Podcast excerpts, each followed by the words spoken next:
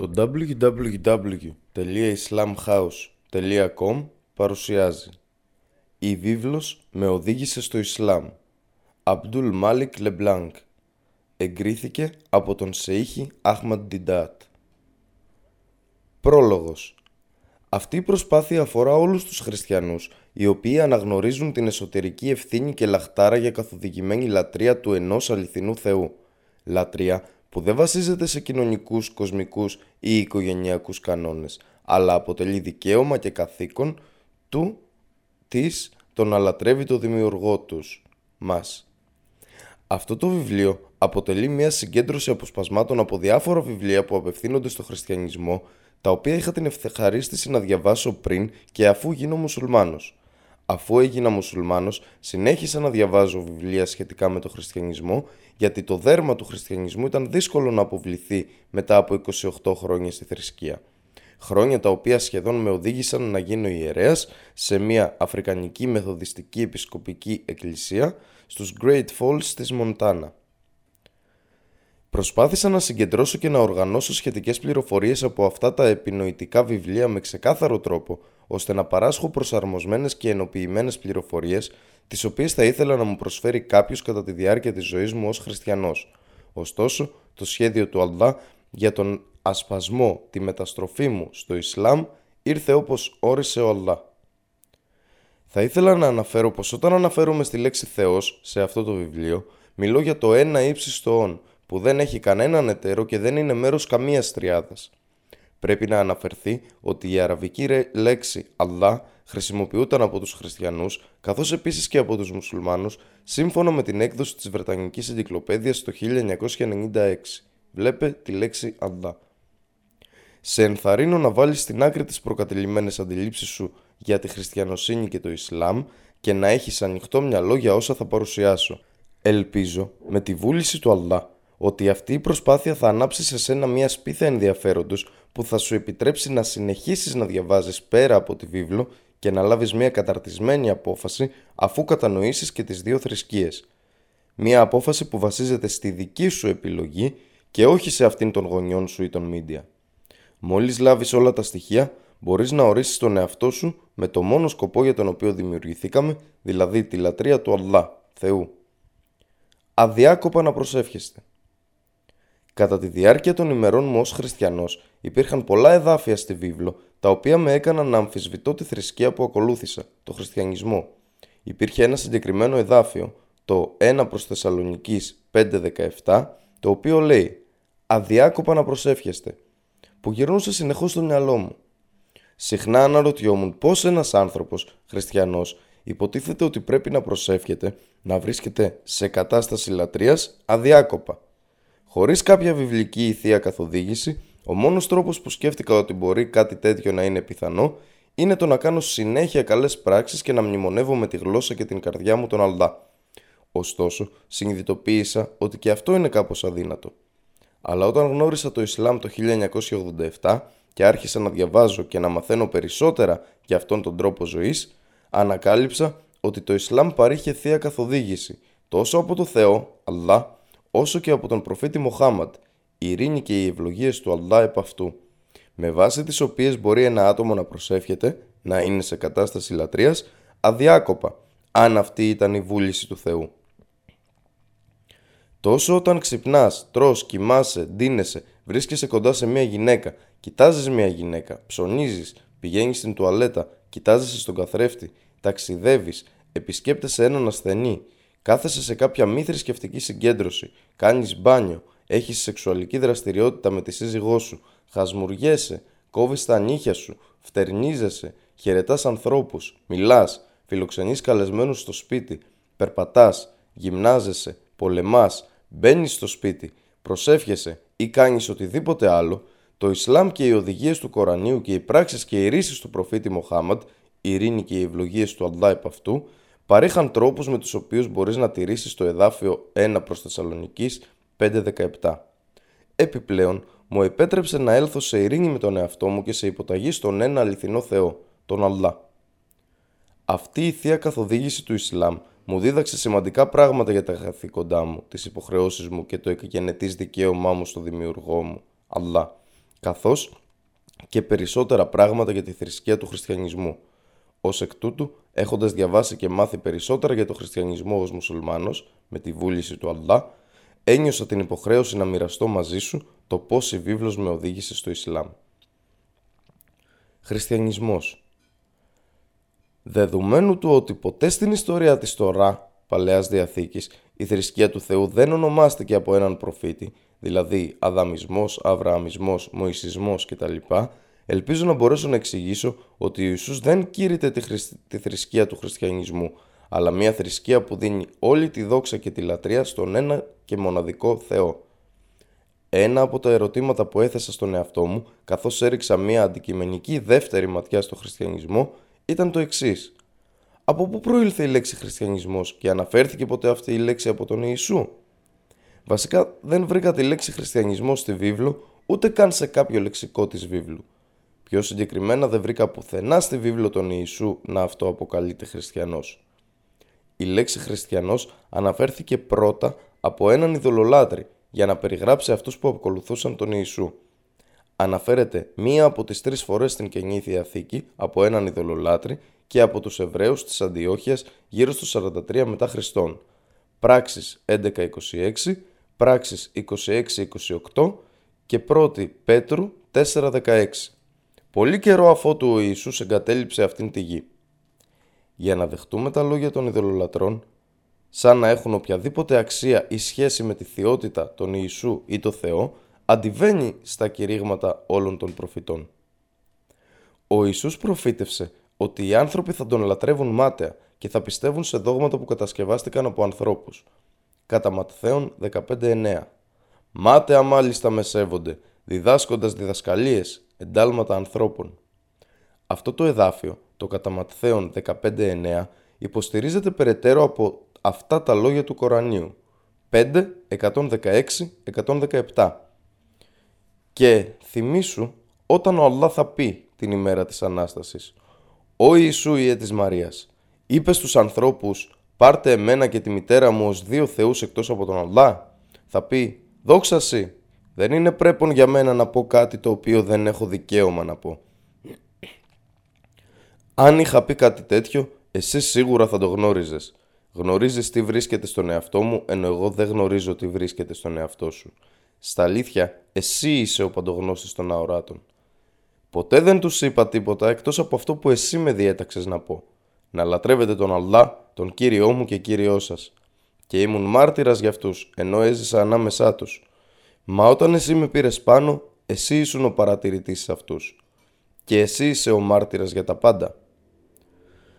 Ανακάλυψα ότι τα εδάφια της βίβλου όπως το κατά Ιωάννην 5.30, το κατά Ιωάννην 12.49, το κατά Ιωάννην 14.28, το Ισαΐας 42.8 και το Πράξεις 2.22 υποστηρίζουν τα προαναφερθέντα εδάφια του Κορανίου.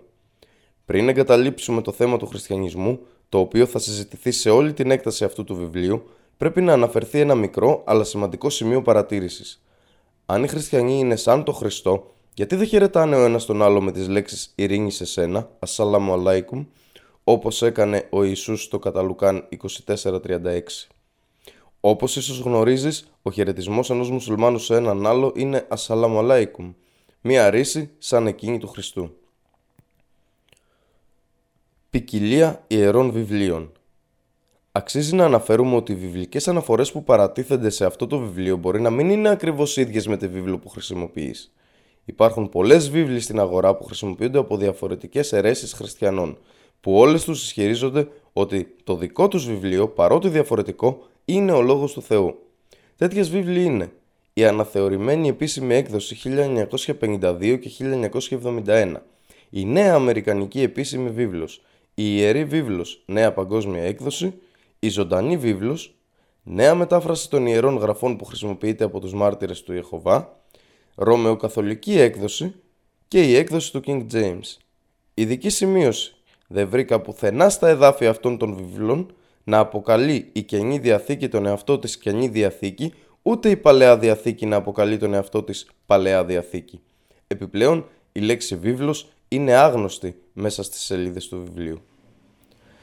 Εκτός από τις πολλές διαφορετικές χριστιανικές αιρέσεις και βίβλους, έμαθα ότι υπάρχουν και διάφοροι άνδρες, όχι προφήτες, οι οποίοι ίδρυσαν αυτές τις αιρέσεις και χρησιμοποιούν διάφορες ερμηνείες της βίβλου και ή ανθρώπινα δόγματα ως θρησκεία τους.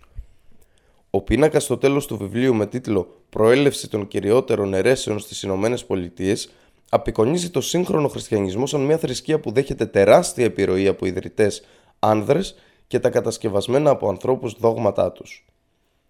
Θα ήθελα να μοιραστώ μαζί σας μερικές σκέψεις τις οποίες μπορεί να μην έχετε διαβάσει ή ακούσει σχετικά με το ότι η βίβλος είναι ο Λόγος του Θεού.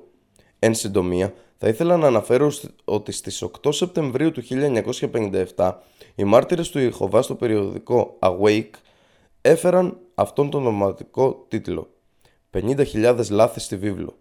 Αν ρωτήσεις έναν μάρτυρα του Ιεχωβά σχετικά με αυτόν τον τίτλο, μπορεί να πει πως σήμερα περισσότερα από αυτά τα λάθη έχουν εξαλειφθεί. Πόσα έχουν εξαλειφθεί; 5.000, 500, 50?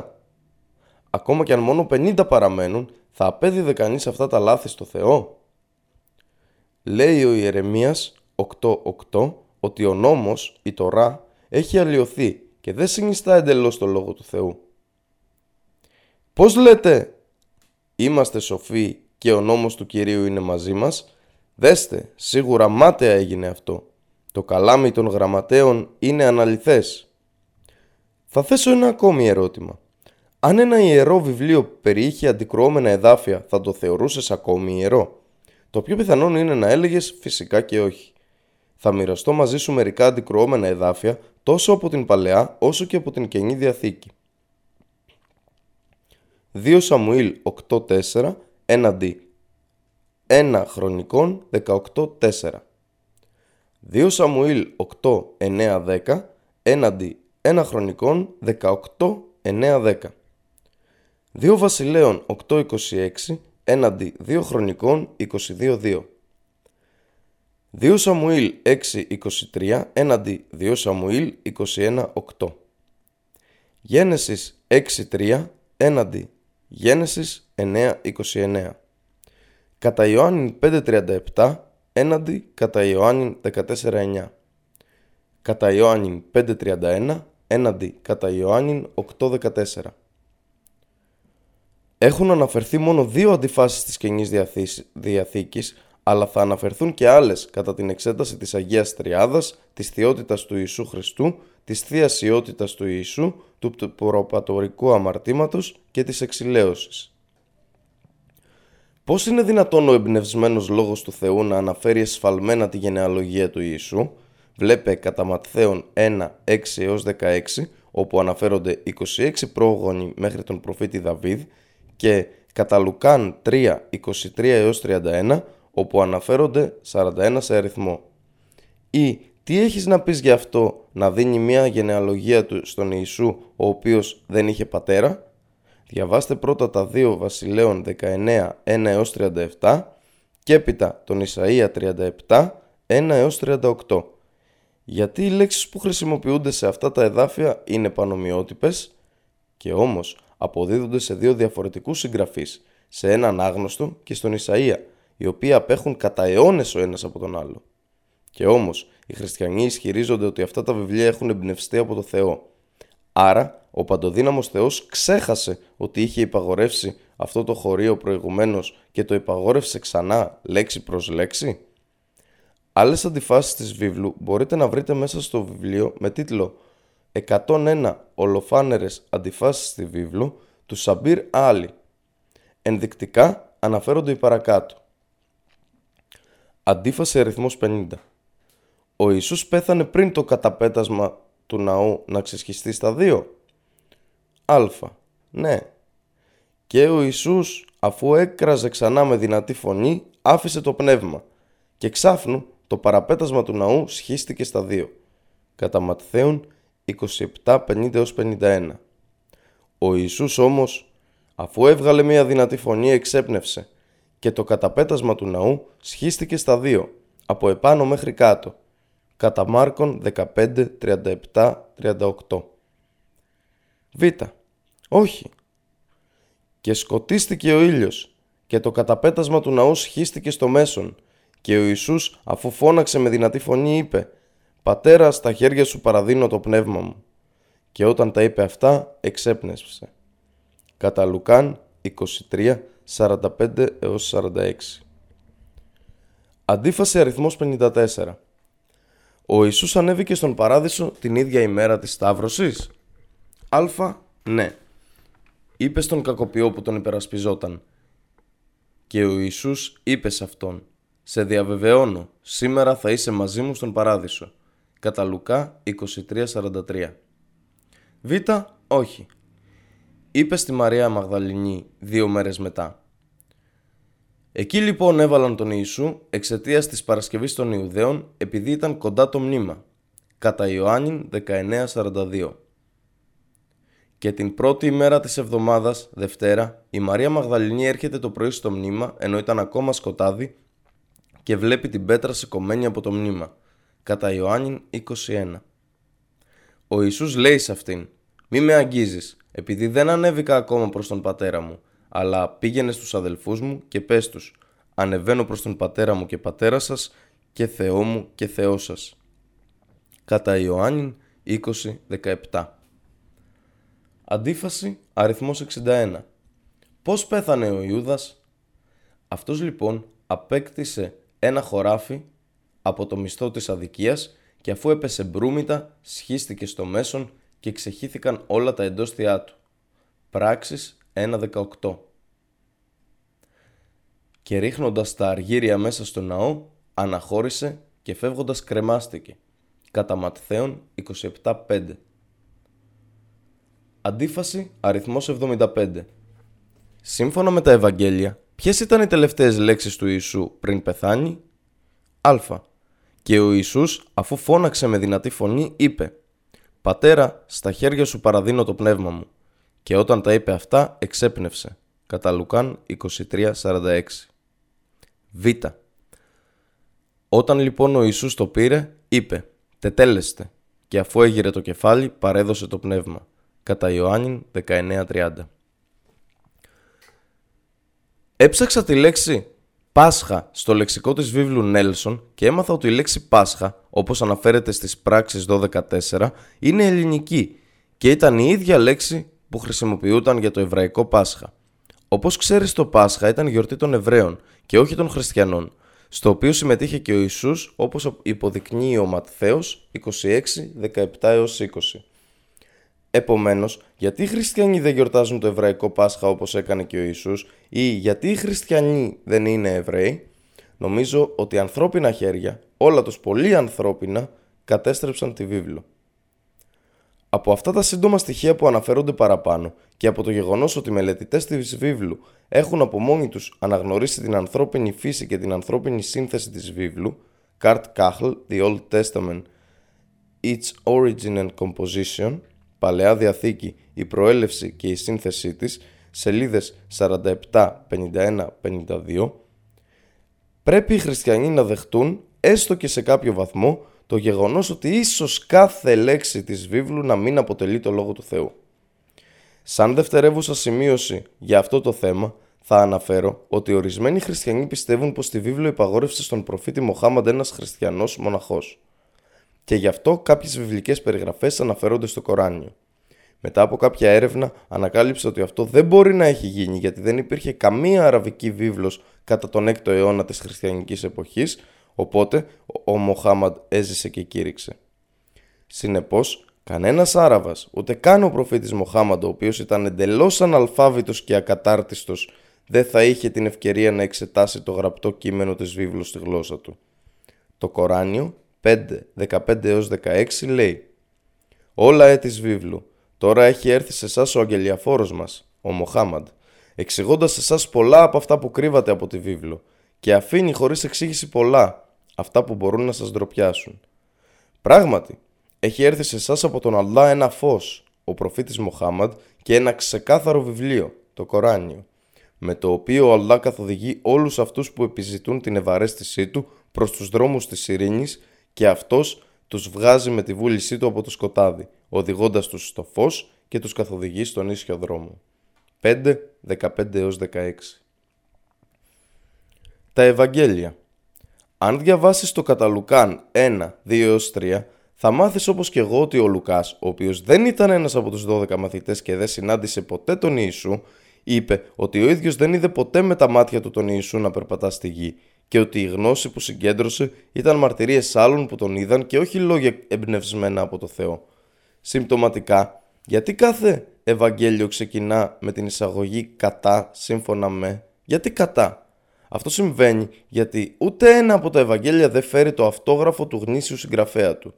Ακόμη και τα εσωτερικά στοιχεία του κατά Ματθαίον 9.9 αποδεικνύουν ότι ο Ματθαίος δεν ήταν ο συγγραφέας του πρώτου Ευαγγελίου που φέρει το όνομά του.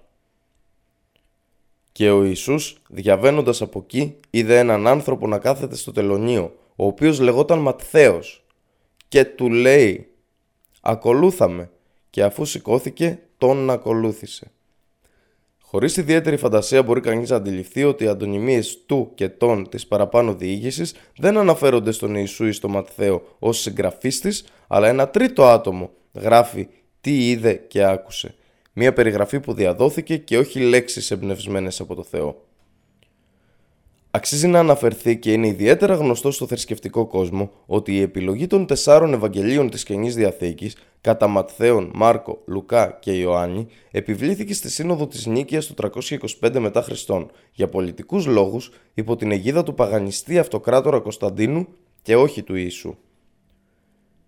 Το μυαλό του Κωνσταντίνου δεν διαφωτίστηκε ούτε από τη μελέτη ούτε από έμπνευση.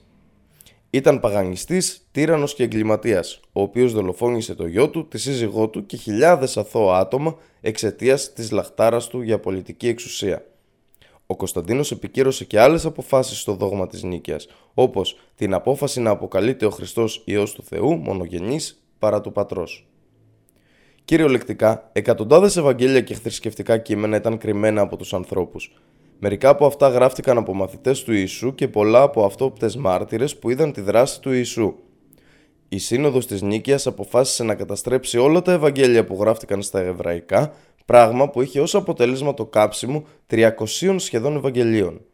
Αν αυτά τα κείμενα δεν ήταν περισσότερο γνήσια και από τα τέσσερα σημερινά Ευαγγέλια, ήταν τουλάχιστον ίσης αυθεντικότητας.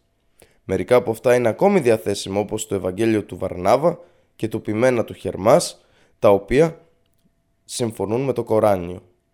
Το Ευαγγέλιο του Βαρνάβα είναι η μόνη μέχρι στιγμής σήμερα αυτόπτης μαρτυρία της ζωής και της αποστολής του Ιησού. Ακόμη και σήμερα, ολόκληρος ο προτεσταντικός κόσμος, οι μάρτυρες του Ιεχωβά, οι αντβενιστές της 7ης ημέρας και άλλες αιρέσεις καταδικάζουν τη ρωμαιοκαθολική έκδοση της βίβλου επειδή περιλαμβάνει 7 επιπλέον βιβλία. Οι προτεστάντες διέγραψαν με θάρρος 7 ολόκληρα βιβλία από τον δικό τους Λόγο του Θεού. Μερικά από αυτά είναι τα βιβλία του Ιωδίθ, του Τομπίας, του Βαρούχ και του Εσθήρ.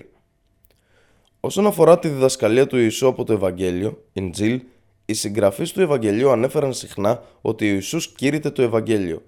Κατά Ματθαίον 9.35, κατά Μάρκον 8.35 και κατά Λουκάν 21. Η λέξη Ευαγγέλιο gospel στην αγγλική, χρησιμοποιείται επανειλημμένα στη βίβλο. Ωστόσο, στην ελληνική έκδοση της Καινής Διαθήκης, η λέξη Ευαγγέλιο σημαίνει χαρμόσυνε ειδήσει. Η δική μου ερώτηση ήταν: Ποιο Ευαγγέλιο κήρυτε ο Ιησούς; Από το 27 βιβλία της Καινής Διαθήκης, μόνο ένα μικρό τμήμα μπορεί να γίνει αποδεκτό ως ο Λόγος του Θεού και μόνο 4 από τα 27 βιβλία είναι γνωστό ότι αποδίδονται ως Ευαγγέλιο του Ιησού. Ο Παύλος υποτίθεται ότι έγραψε τα υπόλοιπα 23. Οι μουσουλμάνοι πιστεύουν ότι ο Ιησούς έλαβε τις χαρμόσυνες ειδήσεις του Θεού. Ωστόσο, δεν αναγνωρίζουν την παρουσία τεσσάρων Ευαγγελίων ως τα λόγια του Ιησού. Το πιο παλιό Ευαγγέλιο είναι αυτό του Μάρκου, το οποίο γράφτηκε γύρω στο 60 με 75 μετά Χριστόν. Ο Μάρκος ήταν ιός της αδελφής του Βαρνάβα. Ο Ματθαίος ήταν φοροεισπράκτορας, μικροαξιωματούχος που δεν ταξίδευε μαζί με τον Ιησού. Το Ευαγγέλιο του Λουκά γράφτηκε πολύ αργότερα και μάλιστα άντλησε υλικό από τις ίδιες πηγές με τον Ματθαίο και τον Μάρκο. Ο Λουκάς ήταν ο γιατρός του Παύλου και σαν τον Παύλο δεν γνώρισε ποτέ τον Ιησού. Παρεπιπτόντως, γνώρισε ότι τα ονόματα του Μάρκου και του Λουκά δεν συμπεριλαμβάνονταν στους 12 ορισμένους μαθητές του Ιησού όπως αναφέρεται στο κατά Ματθαίον 10, 2 4. Και τα ονόματα των 12 Αποστόλων είναι τούτα. Πρώτος ο Σίμωνας που λέγεται Πέτρος και ο αδελφός του Ανδρέας, ο Ιάκωβος του Ζεβεδαίου και ο αδελφός του ο Ιωάννης, ο Φίλιππος και ο Βαρθολομαίος, ο Θωμάς και ο Ματθαίος ο Τελώνης, ο Ιάκωβος του Αλφαίου και ο Λεβαίος, ο οποίος επωνομάστηκε Θαδαίος, ο Σίμωνας ο Κανανίτης και ο Ιούδας ο Ισκαριώτης, ο οποίος και τον παρέδωσε. Το Ευαγγέλιο του Ιωάννη προέρχεται από διαφορετική πηγή και γράφτηκε γύρω στο 100 μετά Χριστόν. Αυτός, ο Ιωάννης, δεν πρέπει να συγχέεται με τον Ιωάννη τον μαθητή, ο οποίος αποκεφαλίστηκε από τον Αγρίπα τον πρώτο το έτος 44 μετά Χριστόν, πολύ πριν γραφτεί το Ευαγγέλιο. Πρέπει να αναφέρω ότι για δύο αιώνες συζητούταν επίπονα το αν το Ευαγγέλιο του Ιωάννη θα έπρεπε να γίνει αποδεκτό ως αξιόπιστη περιγραφή της ζωής του Ιησού και αν θα έπρεπε να συμπεριληφθεί στις γραφές. Οι χριστιανοί, όπως έκανα κάποτε και εγώ, καφιόνταν για τα Ευαγγέλια κατά Ματθαίων, κατά Μάρκων, κατά Λουκάν και κατά Ιωάννη. Ωστόσο, αν το σκεφτούμε, δεν υπάρχει ούτε ένα βιβλίο σύμφωνα με τον ίδιο το Ιησού. Σύμφωνα με τον πρόλογο της King James New Open Bible Study Edition, η λέξη Ευαγγέλιο προσθέθηκε, δείτε τις πληροφορίες παρακάτω, στους αρχικούς τίτλους κατά Ιωάννην, κατά Ματθαίων, κατά Λουκάν και κατά Μάρκων. Παλαιότερα, σε αυτό το Ευαγγέλιο είχε δοθεί ο τίτλος κατά Ματθαίων. Όπως υποδηλώνει αυτός ο τίτλος και άλλες ευαγγελικές μαρτυρίες ήταν γνωστές εκείνη την περίοδο. Η λέξη Ευαγγέλιο προσθέθηκε αργότερα. Η άδεια για να αποκαλούνται αυτά τα κατά κείμενα το Ευαγγέλιο δεν δόθηκε από τον Ιησού, ούτε από κάποια θεία οδηγία. Αυτά τα κείμενα, του Ματθαίου, του Λουκά, του Μάρκου και του Ιωάννη, δεν είχαν ποτέ την πρόθεση να γίνουν το Ευαγγέλιο. Συνεπώς, το κατά Μάρκον 1.1 δεν μπορεί να είναι αληθινή δήλωση ότι το κείμενό του είναι το Ευαγγέλιο του Ιησού. Πρέπει να αναφερθεί ότι οι μουσουλμάνοι πρέπει να πιστέψουν σε όλες τις θεϊκές γραφές στην αυθεντική μορφή τους, στους προφήτες τους και δεν πρέπει να κάνουν καμία διάκριση ανάμεσά τους. Στο Σόχουφ, Αβραάμ, στην Τωρά, Μωυσή, στους Ψαλμούς, Δαβίδ και στο Ευαγγέλιο ή Ιντζίλ, Ιησούς και στο Κοράνιο, Μοχάμαντ. Αναφέρεται ξεκάθαρα στο Κοράνιο 3.3 ότι ο Αλλά έστειλε στη γη την Τωρά και το Ευαγγέλιο. Ωστόσο, καμία από αυτές τις γραφές δεν παραμένει στην αυθεντική της μορφή σήμερα παρά μόνο το Κοράνιο, το οποίο εστάλησε όλη την ανθρωπότητα παντού και για όλες τις εποχές. Ένας από τους λόγους για τους οποίους το Ιερό Κοράνιο εστάλει στην ανθρωπότητα όπως αναφέρθηκε στο 18.4.5 ήταν για να προειδοποιήσει τους χριστιανούς για την τρομερή τιμωρία του Θεού αν δεν σταματήσουν να λένε ο Αλλά απέκτησε έναν ιό. Οι μουσουλμάνοι πιστεύουν ειλικρινά ότι όλα όσα κήρυξε ο Ιησούς, η ειρήνη και οι ευλογίες του Αλλά επ' αυτού, ήταν από το Θεό. Το Ευαγγέλιο, Ιντζίλ, οι χαρμόσυνες ειδήσεις και η καθοδήγηση του Θεού για τα παιδιά του Ισραήλ. Δεν υπάρχει κανένα σημείο στα τέσσερα σημερινά Ευαγγέλια που να αναφέρει ότι ο Ιησούς έγραψε έστω και μία λέξη από το Ευαγγέλιο του, ούτε αναφέρεται ότι ο Ιησούς υπέδειξε σε κάποιον άλλον να το κάνει. Αυτό που πλασάρεται ως τα Ευαγγέλια σήμερα είναι το έργο ανθρώπων. Το Κοράνιο 2279 λέει «Αλίμονος αυτούς που γράφουν το βιβλίο, τη βίβλο, με τα δικά τους χέρια και έπειτα λένε «Αυτό είναι από τον Αλλά» για να λάβουν ως αντάλλαγμα γι' αυτό πενιχρό τίμημα. Αλίμονος αυτούς για ό,τι έγραψαν τα χέρια τους και αλίμονος αυτούς για ό,τι κερδίζουν με αυτό. Πριν κλείσουμε αυτό το κεφάλαιο θα ήθελα να μοιραστώ μαζί σου μερικά σχόλια και ένα άρθρο που τυπώθηκε στη US News and World Report αναζητώντας τον Ιησού 8 Απριλίου 1996, 47 έως 53. Ο Ρόμπερτ Φανκ, γνωστός μελετητής της βίβλου και 50 καθηγητές θεολογίας συμπέραναν ότι λιγότερο από το 20% των ρήσεων και ακόμα λιγότερο των πράξεων που αποδίδονται στον Ιησού είναι αυθεντικές – Ανάμεσα σε αυτές που αποκλείονται είναι η προσευχή του Κυρίου, η ρήση από το Σταυρό και οποιοσδήποτε ισχυρισμός του Ιησού περί θεότητας, η παρθένος γένεση, τα περισσότερα από τα θαύματά του και η σαρκική Ανάσταση. Σελίδα 49. Ο Τζον Μέγερ, καθηγητής στο Καθολικό Πανεπιστήμιο της Αμερικής στην Ουάσιγκτον, συμπεραίνει. Ο Ιησούς γεννήθηκε γύρω στο 7 π.Χ. στη Ναζαρέτ, όχι στη Βιθλεέμ όπως αναφέρει ο Λουκάς στο Ευαγγέλιό του. Παρά τις επίσημες καθολικές διδασκαλίες ότι η Μαρία, η μητέρα του Ιησού, παρέμεινε παρθένα για όλη της τη ζωή, ο Μέγκερ λέει ότι ο Ιησούς είχε τέσσερις αδελφούς και τουλάχιστον δύο αδελφές πληροφορίες που προέρχονται από τα Ευαγγέλια του Μάρκου και του Ιωάννη και τα κείμενα του Παύλου. Η παρθένος γέννηση του Ιησού, λέει ο Μέγερ, δεν μπορεί ούτε να αποδειχτεί ούτε να διαψευστεί με ιστορική έρευνα. Είχε μια σύντομη διακονία στη Γαλιλαία ως δάσκαλος, προφήτης και μερικές πράξεις του θεωρήθηκαν από κάποιους θαύματα. Συνελήφθη στην Ιερουσαλήμ και σταυρώθηκε από τον Πόντιο Πιλάτο γύρω στο 30 μετά Χριστόν. Οι υποστηρικτές του ισχυρίστηκαν ότι αναστήθηκε από τους νεκρούς. Σελίδα 50. Ο Τζον Κροσάμ, ένας από τους πιο παραγωγικούς από τους σύγχρονους αμφισβητίες, πρώην Ρωμαιοκαθολικός ιερέας και επίτιμος καθηγητής στο Πανεπιστήμιο Ντεπόλ στο Σικάγο, θεωρεί ότι τα στοιχεία που έχει συλλέξει θα αποκλείσουν τις περισσότερες από τις παραδοσιακές χριστιανικές διδασκαλίες. Βιβλικές καταγραφές για το μυστικό δείπνο και τις εμφανίσεις του αναστημένου Ιησού, λέει για παράδειγμα, αποτελούν απλώς προσπάθειες των αφοσιωμένων υποστηρικτών του να εκφράσουν τη συνεχόμενη εμπειρία της παρουσίας του μετά τη στάμφρωση. Σελίδα 52 Ευαγγέλιο, τα παιδιά του Ισραήλ Πολλοί χριστιανοί πιστεύουν ότι το μήνυμα του Ιησού απευθυνόταν σε όλους τους ανθρώπους. Όταν τον πλησίασε μια χανανική γυναίκα και του ζήτησε να θεραπεύσει την κόρη της, στην αρχή αρνήθηκε, λέγοντας, κατά Ματθαίον 15-24. Και εκείνος αποκρινόμενος είπε, «Δεν στάλθηκα παρά μονάχα στα χαμένα πρόβατα του οίκου Ισραήλ». Επίσης, κατά Ματθαίον 1-21. «Και θα γεννήσει έναν γιο και θα αποκαλέσει το όνομά του Ιησού, επειδή αυτός θα σώσει το λαό του από τις αμαρτίες τους. Ο Ιησούς δίδαξε επίσης τους 12 μαθητές να κηρύττουν μετάνοια στα χαμένα πρόβατα του οίκου Ισραήλ και όχι στους εθνικούς ή στους Σαμαρίτες, κατά Ματθαίων 10, 5-7. Αυτούς τους 12 απέστειλε ο Ιησούς και τους παρήγγειλε λέγοντας «Στο δρόμο εθνών μην πάτε και μέσα σε πόλη Σαμαριτών μην μπείτε. Να πάτε δε μάλλον προς τα χαμένα πρόβατα του οίκου Ισραήλ και πηγαίνοντας κηρύτεται, λέγοντας ότι πλησίασε η βασιλεία των ουρανών. Είναι ολοφάνερο ότι οι Ιησούς και οι 12 μαθητές εστάλησαν για το λαό του Ισραήλ και όχι για όλον τον κόσμο. Άρα ο Ιωάννης 3.16 επειδή με τέτοιον τρόπο αγάπησε ο Θεός τον κόσμο ώστε έδωσε τον Υιό του τον μονογενή για να μην χαθεί καθένας ο οποίος πιστεύει σε Αυτόν αλλά να έχει αιώνια ζωή δεν θα έπρεπε να αναφέρεται στον καθένα, αλλά στα παιδιά του Ισραήλ. Μία ακόμη αξιοσημείωτη ρίση του Ιησού βρίσκουμε στο καταματθέον 5, 17-18. Μην νομίσετε ότι ήρθα για να καταργήσω τον νόμο ή τους προφήτες. Δεν ήρθα για να καταργήσω, αλλά να εκπληρώσω.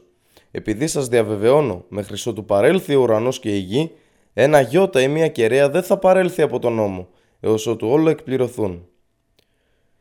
Στο καταματθέον 8.4 ο Ιησούς απέδειξε στο θεραπευμένο λεπρό να πάει στον ιερέα και να προσφέρει αυτό που πρόσταξε ο Μωυσής. Μερικοί χριστιανοί εναντιώνονται σε αυτό το εδάφιο και λένε ότι η Παλαιά Διαθήκη είναι απαρχαιωμένη και έχει αντικατασταθεί από την Καινή Διαθήκη. Όπως μπορείτε να καταλάβετε, ο Ιησούς δεν παρέβλεψε την Παλαιά Διαθήκη και τις διδασκαλίες της. Άρα, γιατί να το κάνουν αυτό ορισμένοι χριστιανοί; Παραθέτω εδώ ένα απόσπασμα από το λεξικό της βίβλου που αφορά την εφαρμογή των 10 εντολών στο χριστιανισμό σήμερα. Οι 10 νόμοι που δόθηκαν από το Θεό ως οδηγίες για την καθημερινή ζωή αποτελούν μέρος ενός συμβολέου ανάμεσα στο Θεό και το λαό του. Έξοδος 34-28, Δευτερονόμιο 4-13, 14. Αυτοί οι νόμοι αποκαλούνται συχνά δεκάλογος, από την ελληνική λέξη που σημαίνει 10 λέξεις. Παρόλο που ο Θεός έδωσε τις 10 εντολές στο λαό του μέσω του Μωυσή στο όρος Σινά περισσότερο από 3.000 χρόνια πριν, είναι ακόμη σχετικές σήμερα. Έχουν σεβαστή σημασία γιατί ο χαρακτήρας του Θεού είναι αμετάβλητος.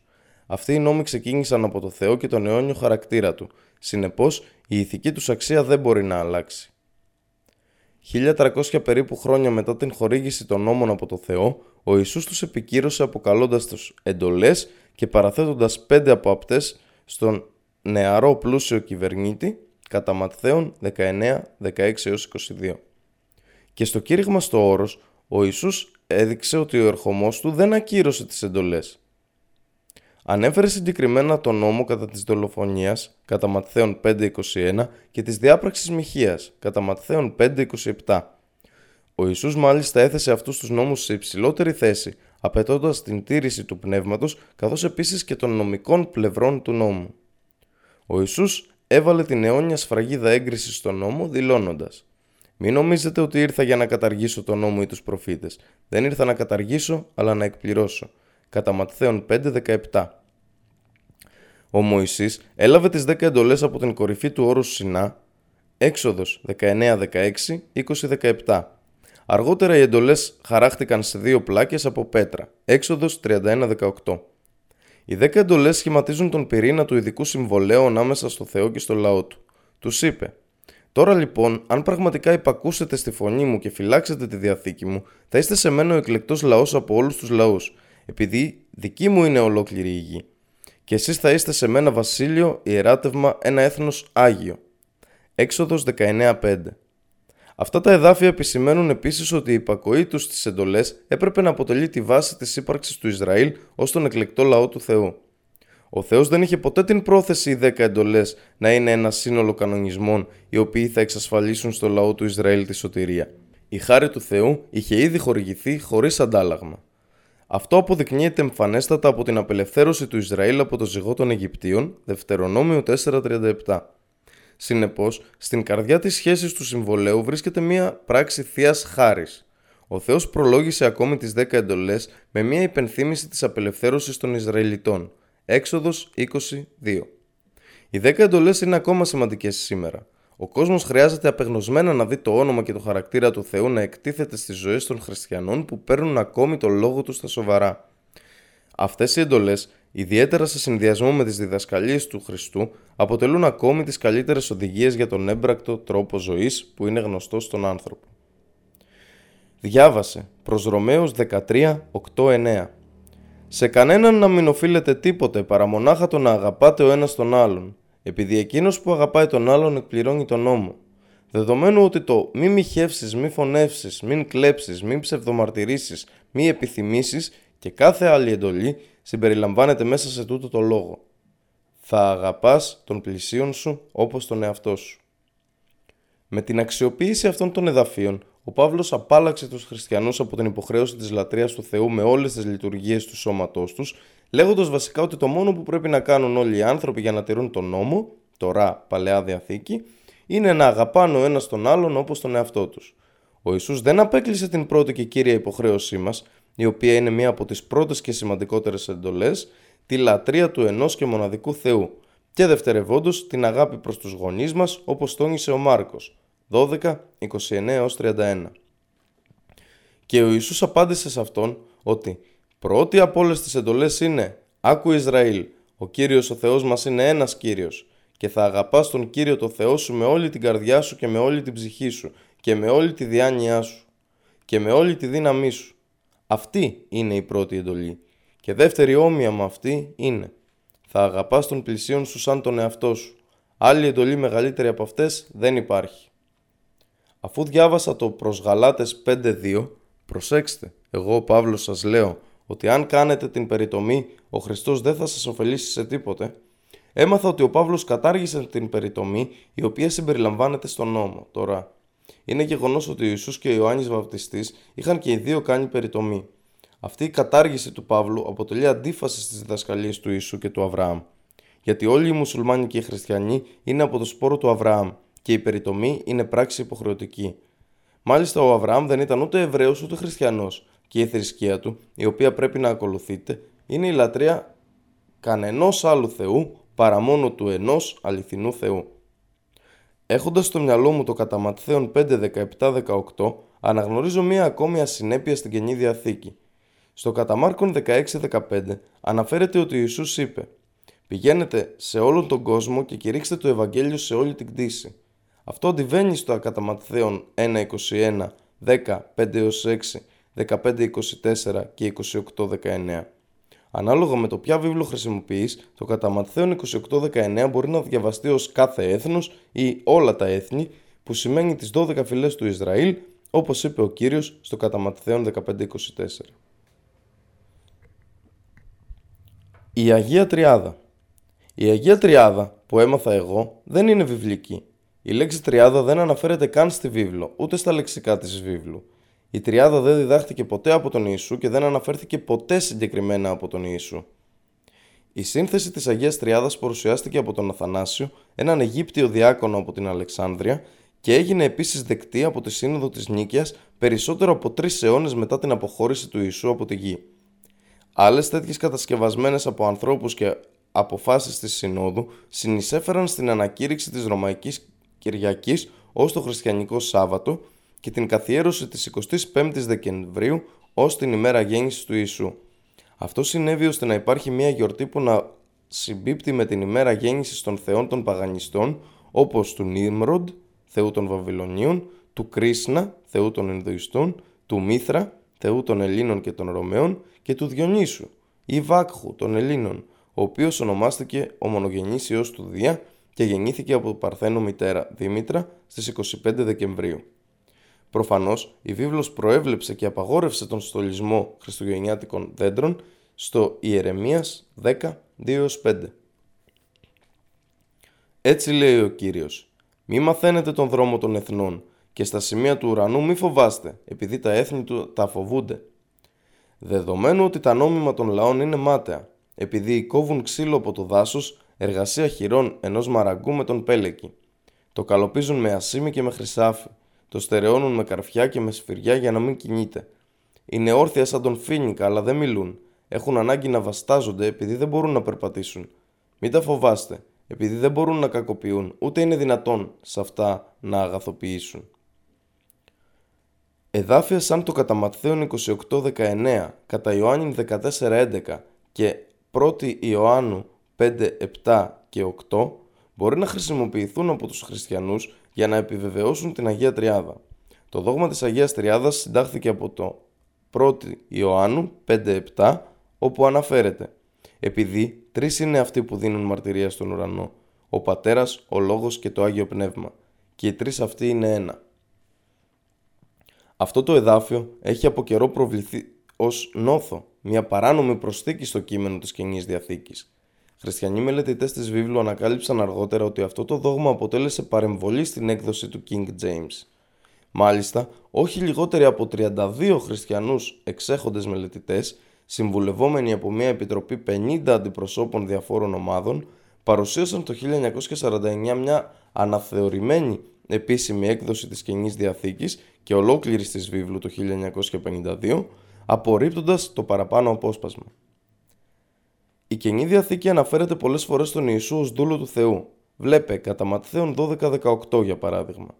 Τώρα διάβασε. Πράξεις 2.22. Άνδρες Ισραηλίτες ακούστε τούτα τα λόγια.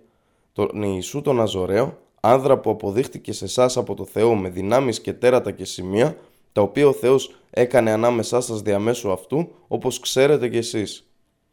Πώς είναι λοιπόν δυνατόν να είναι ο Ιησούς δούλος του Θεού και Θεός ταυτόχρονα, Διαβάστε το κατά Ιωάννη 17-21 για να είναι όλοι ένα. Όπως εσύ πατέρα, είσαι σε ενότητα με μένα και εγώ σε ενότητα με σένα και είναι και αυτή σε ενότητα με μας για να πιστέψει ο κόσμος ότι εσύ με απέστειλες. Και θα συμπεράνεις ότι αν ο Θεός, ο Ιησούς και το Άγιο Πνεύμα σχηματίζουν μία ενότητα, την Αγία Τριάδα, τότε συμπεριλαμβανομένων και των μαθητών θα πρέπει να σχηματίζουν μία ενότητα των 15. Σύμφωνα με τον κατά Ιωάννη 14.9, ο Ιησούς είναι Θεός. Όποιος είδε εμένα, είδε τον Πατέρα. Ας διαβάσουμε το κατά Ιωάννη 4.24. Ο Θεός είναι πνεύμα και το κατά Ιωάννη 5.37. Ούτε φωνή του ακούσατε, ούτε ποτέ όψη του είδατε. Και το Α Τιμόθεων 6.16. Τον οποίο κανένας από τους ανθρώπους δεν είδε ούτε μπορεί να δει. Όπως φάνηκε στο Έξοδος 33.20, η ανθρώπινη όραση δεν μπορεί να αντέξει να κοιτάξει τη δόξα του Θεού και να ζήσει. Άρα, πώς μπορεί η ανθρώπινη σάρκα να αντέξει να έχει αυτή τη δόξα τυλιγμένη μέσα της; Αυτό που είδαν οι μαθητές ήταν ο Ιησούς, ο προφήτης και όχι ο Θεός. Κατά Ιωάννη 5.37 Ούτε φωνή του, του Θεού, ακούσατε ποτέ, ούτε όψη του είδατε. Αντιβαίνει επίσης στο κατά Ματθαίον 3.17, στο οποίο λέγεται ότι ο Θεός ακούστηκε να λέει αυτός είναι ο Υιός μου ο αγαπητός, στον οποίο ευαρεστήθηκα. Δεν είναι ξεκάθαρος ο καθορισμός του αν είναι το Άγιο Πνεύμα, το Πνεύμα της Αλήθειας, το Πνεύμα του Θεού ή το Πνεύμα γενικά που υποτίθεται ότι ολοκληρώνει την Αγία Τριάδα. Υπάρχουν διάφορα εδάφια στη βίβλο που αποκονίζουν διαφορετικές δράσεις των διαφόρων πνευμάτων. Και ο άγγελος απαντώντας της είπε «Πνεύμα Άγιο θα έρθει πάνω σου». Κατά Λουκάν 1.35 Άγιο Πνεύμα εκτελεί θαύματα με εντολή του Θεού. Δεν ξέρετε ότι είστε ναός του Θεού και το Πνεύμα του Θεού κατοικεί μέσα σας. Α προς Κορινθίους 3.16 Πνεύμα του Θεού κατοικεί μέσα σε έναν άνθρωπο. Το πνεύμα της αλήθειας, το οποίο ο κόσμος δεν μπορεί να λάβει, κατά Ιωάννη 14-17. Πνεύμα της αλήθειας, το οποίο ο κόσμος δεν μπορεί να λάβει. Ο πατέρας ο ουράνιος θα δώσει πνεύμα Άγιος σε εκείνους που ζητούν από Αυτόν, κατά Λουκάν 11-13. Άγιο πνεύμα, που δίνεται σε όσους το ζητούν. Όταν όμως έρθει ο παράκλητος, που εγώ θα στείλω σε εσάς από τον πατέρα, το πνεύμα της αλήθειας, που εκπορεύεται από τον πατέρα, εκείνος θα δώσει μαρτυρία για μένα. Κατά Ιωάννη 15-26. Παράκλητος, Άγιο Πνεύμα, που θα έρθει μετά τον Ιησού στη γη. Πνεύμα της αλήθειας, αυτό που έρχεται από τον Πατέρα. Στον οποίο και εσείς ελπίσατε όταν ακούσατε το λόγο της αλήθειας, το Ευαγγέλιο της σωτηρίας σας, στον οποίο και καθώς πιστέψατε σφραγιστήκατε με το Άγιο Πνεύμα της υπόσχεσης. Προς Εφεσίους 1.13 Άγιο Πνεύμα, το πνεύμα της υπόσχεσης. Αποκρίθηκε ο Ιησούς. Σε διαβεβαιώνω, απόλυτα, αν κάποιος δεν γεννηθεί από νερό και πνεύμα, δεν μπορεί να μπει μέσα στη Βασιλεία του Θεού. Κατά Ιωάννη 3.5 Πνεύμα γενικά θα μπορούσε να ερμηνευθεί ως οποιοδήποτε από τα παραπάνω πνεύματα. Ο άγγελος Γαβριήλ στάλθηκε από τον Θεό στην κατά Λουκάν 1.26 Άγγελος Γαβριήλ αναφέρεται συγκεκριμένα. Σε αυτό το σημείο θα αναφέρω τι λέει το Κοράνιο σχετικά με την Αγία Τριάδα. 5.73 Στα αλήθεια αποστάτησαν αυτοί που λένε «Ο Αλλά είναι ο τρίτος των τριών, Αγία Τριάδα». Μα δεν υπάρχει Θεός εκτός από τον ένα Θεό. Και αν δεν πάψουν από αυτά, τις βλασφημίες που λένε, τότε στα αλήθεια ένα επώδυνο μαρτύριο θα επέλθει στους άπιστους ανάμεσά τους. Δεν είναι αυτό εκείνο που αναφέρεται στο νόμο, το Ρα Παλαιά Διαθήκη του Μωυσή, μέσα στη σημασία της πρώτης εντολής, τη μοναδικότητα του Θεού, την οποία ο Ιησούς δεν ήρθε για να καταστρέψει αλλά για να ολοκληρώσει, όπως εμφατικά τονίζεται στο κατά Ιωάννη 5.46-47. Επειδή, αν πιστεύατε στο Μωυσή, θα πιστεύατε σε μένα, δεδομένου ότι για μένα εκείνος έγραψε. Αλλά, αν σε όσα εκείνος έγραψε δεν πιστεύετε, πώς θα πιστέψετε στα δικά μου λόγια; Ο Μωυσής δεν μίλησε για καμία τριάδα, ούτε και ο Ιησούς. Συνεπώς, γιατί να το κάνουν οι χριστιανοί; Μια ειδική αναφορά σχετικά με την Αγία Τριάδα θα πρέπει να προσθέσουμε εδώ, όπως τυπώθηκε στην έκδοση της Newsweek στις 25 Αυγούστου του 1997 με τίτλο «Χαίρε Μαρία». Πέρα από την Αγία Τριάδα, ένα αυξανόμενο κίνημα στη Ρωμαιοκαθολική Εκκλησία θέλει ο Πάπας να διακηρύξει ένα νέο αμφιλεγόμενο δόγμα, ότι η Μαρία, η μητέρα του Ιησού, είναι συνλυτρωτρής. Συνεπώς, στη θέση της Αγίας Τριάδας θα υπήρχε ενός είδους ιερού κουαρτέτου, με τη Μαρία να παίζει τους πολλαπλούς ρόλους της κόρης του πατέρα, μητέρας του Ιού και συζύγου του Αγίου Πνεύματος. Ο Ιησούς ως Θεός Είναι γνωστό ότι η θεότητα του Ιησού εισήχθη από τον Παύλο, ο οποίος ποτέ δεν γνώρισε τον Ιησού. Καθώς παρουσιάζεται το δόγμα της θεότητας του Ιησού, έχετε κατά νου αυτό το πολύ σημαντικό εδάφιο. Μην νομίσετε ότι ήρθα για να καταργήσω τον νόμο ή τους προφήτες. Δεν ήρθα να καταργήσω αλλά να εκπληρώσω. Κατά Ματθαίον 5.17 Είναι ο Ιησούς Θεός; Μερικοί χριστιανοί θα έλεγαν ναι, χρησιμοποιώντας το 1-1 του κατά Ιωάννη Ευαγγελίου. Στην αρχή ήταν ο Λόγος και ο Λόγος ήταν προς το Θεό και Θεός ήταν ο Λόγος, προς υποστήριξή τους. Μα θυμηθείτε, όπως προαναφέρθηκε στο 5.37 του κατά Ιωάννη, κανείς δεν έχει δει ή ακούσει το Θεό. Έτσι, το να χρησιμοποιήσει κανείς το κατά Ιωάννη 1.1 προς υποστήριξη της θεότητας του Ιησού θα σήμαινε ότι υπάρχουν τουλάχιστον δύο Θεοί, ο Θεός και ο Ιησούς. Ας δείξω και κάποιες άλλες διαφωνίες του κατά Ιωάννη 1.1 με το Δευτερονόμιο 4.39, το Δευτερονόμιο 6.4, το Ισαάκ 43.10.11, το Ισαάκ 44.6 και το Ισαάκ 45.18. Γιατί το Ισαάκ 43.10.11 λέει ότι δεν υπάρχει σωτήρας παρά μόνον Θεός και το Ισαάκ 45.18 καταλήγει ότι ο Θεός μόνον ήταν ο δημιουργός και κανείς άλλος, ούτε καν ο Ιησούς, δεν συμμετείχε στη δημιουργία. Άλλα εδάφια που υποστηρίζουν τη μοναδικότητα του Θεού, όπως κάνει και ολόκληρο το Κοράνιο, βρίσκονται στο Δευτερονόμιο 4.35, στην Έξοδο 8.10, στο 2 Σαμουήλ 7.22, στην Α Βασιλέων 8.23, στο Α Χρονικών 17.20, στους Ψαλμούς 86.8, 89.6 και 113.5, στον Οσιέ 13.4 και στον Ζαχαρία 14.9. Στην Καινή Διαθήκη ο Ιησούς ειδικά είπε ότι δεν ήλθε για να καταστρέψει τον νόμο και το επιβεβαιώνει σε σχέση με τη μοναδικότητα του Θεού στο κατά Μάρκον 12.29. Και ο Ιησούς απάντησε σε αυτόν ότι πρώτη από όλες τις εντολές είναι «Άκου Ισραήλ, ο Κύριος ο Θεός μας είναι ένας Κύριος». Και στην πρώτη επιστολή προς Κορινθίους 8.4 «Δεν υπάρχει κανένας άλλος Θεός, παρά μονάχα ένας». Τώρα, είναι το κατά Ιωάννη είναι ένα ένα σωστό και όλα τα άλλα εδάφια προπορα αναφέρθηκαν λαθασμένα ή το αντίστροφο, είναι πολύ απλό το να δούμε ότι ο Ιησούς προσπαθούσε να διδάξει τα παιδιά του Ισραήλ την πρώτη εντολή της Παλαιάς Διαθήκης, κατά Μάρκον 12, 29, 30, Έξοδος 22 5 και ότι η μεταμέλεια από τις αμαρτίες απαιτούταν για τη Βασιλεία των Ουρανών, κατά Ματθαίον 4, 17 και κατά Μάρκον 1, 15. Τέλος, το κατά Ματθαίον 19, 16, 17 μιλά πάλι για τη μοναδικότητα του Θεού και δίνει την καθοδήγηση με βάση τις εντολές της Παλαιάς Διαθήκης για την εισαγωγή στην αιώνια ζωή. Και ξάφνου, πλησιάζοντας, κάποιος του είπε «Δάσκαλε αγαθέ, τι καλό να πράξω για να έχω αιώνια ζωή» και εκείνος του είπε «Τι με λες αγαθό, δεν υπάρχει κανένας αγαθός παρά μονάχα ένας, ο Θεός, αλλά αν θέλεις να μπεις μέσα στη ζωή, φύλαξε τις εντολές». Ένας ακόμη τρόπος για περαιτέρω διασαφήνιση του κατά Ιωάννη 1.1 είναι να σας δείξουμε τι λέει το Κοράνιο για τον Ιησού και το λόγο του. Στο κεφάλαιο 3.45 Θυμηθείτε όταν οι άγγελοι είπαν «Ω Μαρία, στα αλήθεια ο Αλλά σου αναγγέλει την ευχάριστη είδηση για έναν λόγο, γεννηθεί το» και έτσι έγινε. Δηλαδή αναφέρεται στη θαυμαστή γέννηση του Ιησού με το λόγο του Αλλά, γεννηθεί το από Αυτόν. Το όνομά του θα είναι Ιησούς Χριστός, Υιός της Μαρίας, τιμημένος στην εγκόσμια ζωή και στη μέλουσα και θα είναι από τους κοντινούς στον Αλλά. 3.45 Αυτό το εδάφιο και το εδάφιο 3.39 του Κορανίου αναφέρονται στον Ιησού ως λόγο από τον Αλλά όπως και η πρώτη επιστολή προς Κορινθίους 3.23 «Και εσείς είστε του Χριστού, ο δε Χριστός είναι του Θεού». Ίσως το κατά Ιωάννη 1.1 θα έπρεπε να έχει γραφτεί «Και ο λόγος ήταν του Θεού». Υπάρχουν άλλα εδάφια στη βίβλο που υποστηρίζουν ότι ο λόγος ήταν του Θεού.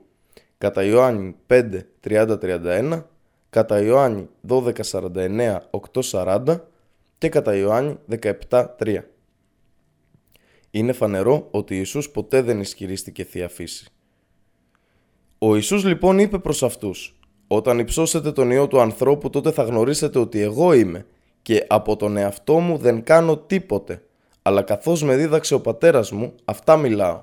Κατά Ιωάννη 8.28 Ακούσατε ότι εγώ σας είπα «Φεύγω, αλλά θα ξανάρθω κοντά σας. Αν με αγαπούσατε θα χαιρόσασταν ότι είπα. Πηγαίνω προς τον πατέρα, επειδή ο πατέρας μου είναι ανώτερος από μένα». Κατά Ιωάννη 14.28 Και ο Ιησούς απάντησε σε αυτόν ότι πρώτη από όλες τις εντολές είναι «Άκου Ισραήλ, ο Κύριος ο Θεός μας είναι ένας Κύριος» κατά Μάρκον 12.29. Θεέ μου, Θεέ μου, ως προς τι με εγκατέλειψες, κατά Μάρκον 15.34. Πατέρα, στα χέρια σου παραδίνω το πνεύμα μου, κατά Λουκάν 23.46. Επιπλέον, στο κατά Λουκάν 4.1-13, μας λέει ότι ο Ιησούς μπήκε σε πειρασμό από το σατανά για 40 μέρες. Στο Επιστολή Ακόβου 1.13 λέει Κανένας από αυτούς που μπαίνουν σε πειρασμό να μην λέει «Ο Θεός με βάζει σε πειρασμό», γιατί ο Θεός ούτε μπαίνει σε πειρασμό από το κακό, ούτε ο ίδιος βάζει σε πειρασμό κανέναν. Τέλος, η Καινή Διαθήκη αναφέρεται πολλές φορές στον Ιησού ως δούλο του Θεού. Βλέπε για παράδειγμα κατά Ματθαίον 12-18. Πώς θα μπορούσε ο Ιησούς να είναι δούλος του Θεού και Θεός ταυτόχρονα; Πριν κλείσουμε το θέμα, ας παρουσιάσω ακόμα μία σκέψη. Στο Καταλουκάν 5.16, όταν ο Ιησούς αποσύρθηκε στην ερημιά για να προσευχηθεί, σε ποιον προσευχήθηκε, στον εαυτό του ή στο Θεό; Διαβάστε το Καταλουκάν 11, 2 4.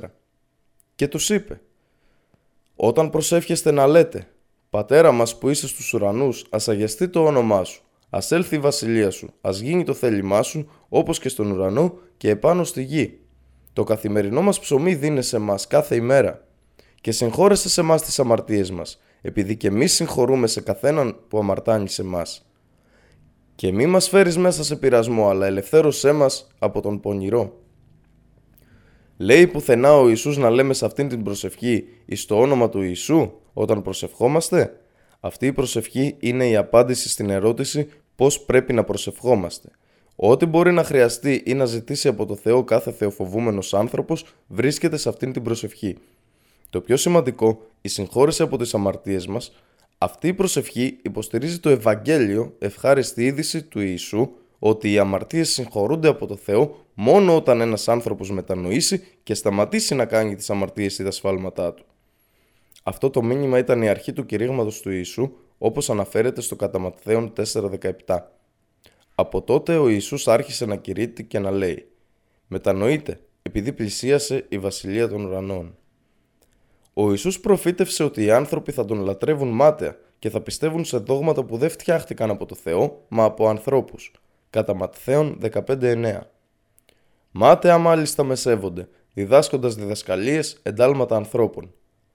Αυτό το εδάφιο μιλά για τους χριστιανούς, γιατί δεν υπάρχει άλλη θρησκεία που λατρεύει τον Ιησού εκτός του χριστιανισμού και η ίδια η πράξη λατρείας προς τον Ιησού αντιτίθεται με τα έξοδος 23 6 κατά Ματθαίον 4.10 και κατά Λουκάν 4.8 που λένε Έξοδος 23-6 Μην έχεις άλλους θεούς εκτός από μένα. Μην κάνεις για τον εαυτό σου είδωλο μήτε ομοίωμα κάποιου από όσα είναι στον ουρανό επάνω ή όσα είναι στη γη κάτω ή όσα είναι στα νερά κάτω από τη γη. Μην τα προσκυνήσεις μήτε να τα λατρεύσεις. Επειδή εγώ, ο Κύριος ο Θεός σου, είμαι Θεός ζηλότυπος που ανταποδίδω τις αμαρτίες των πατέρων επάνω στα παιδιά, μέχρι τρίτης και τέταρτης γενιάς εκείνων που με μισούν. Και κάνω έλεος σε χιλιάδες γενναίες εκείνους που με αγαπούν και τηρούν τα προστάγματά μου. Κατά Ματθαίον 4.10 Τότε ο Ιησούς λέει σε αυτόν «Πήγαινε σατανά, επειδή είναι γραμμένο, τον Κύριο το Θεό σου θα προσκυνήσεις και μονάχα Αυτόν θα λατρεύσεις». Κατά Λουκάν 4.8 Και ο Ιησούς απαντώντας αυτόν είπε «Πήγαινε πίσω μου σατανά, επειδή είναι γραμμένο, τον Κύριο το Θεό σου θα προσκυνήσεις και Αυτόν μονάχα θα λατρεύσεις. Ο Ιησούς ως Γιος του Θεού.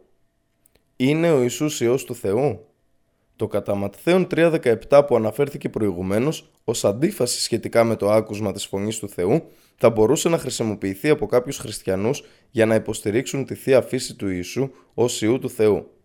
Αν το κατά Ματθαίον 3.17 και ξάφνου μια φωνιά από τους ουρανούς που έλεγε «Αυτός είναι ο Υιός μου ο αγαπητός, στον οποίο ευαρεστήθηκα».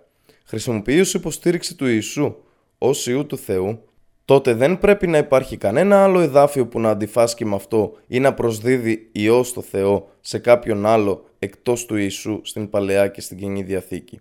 Ωστόσο, πολλές αναφορές έχουν βρεθεί στην Παλαιά και την Καινή Διαθήκη, σύμφωνα με τις οποίες κάποιος άλλος εκτός του Ιησού αποκαλείται Υιός του Θεού. Βλέπε έξοδος 4.22 Και θα πεις στο Φαραώ Έτσι λέει ο Κύριος Γιος μου είναι πρωτότο κόσμο ο Ισραήλ 2 Σαμουήλ 7.14 1 Χρονικών 22.10 Και αυτός ο Σολομών θα είναι σε μένα γιος Ιερεμίας 31.9 Είμαι πατέρας στον Ισραήλ και ο Εφρέμ είναι πρωτότο κόσμο Ψαλμή 2.7 εγώ θα αναγγείλω το πρόσταγμα. Ο Κύριος είπε σε μένα.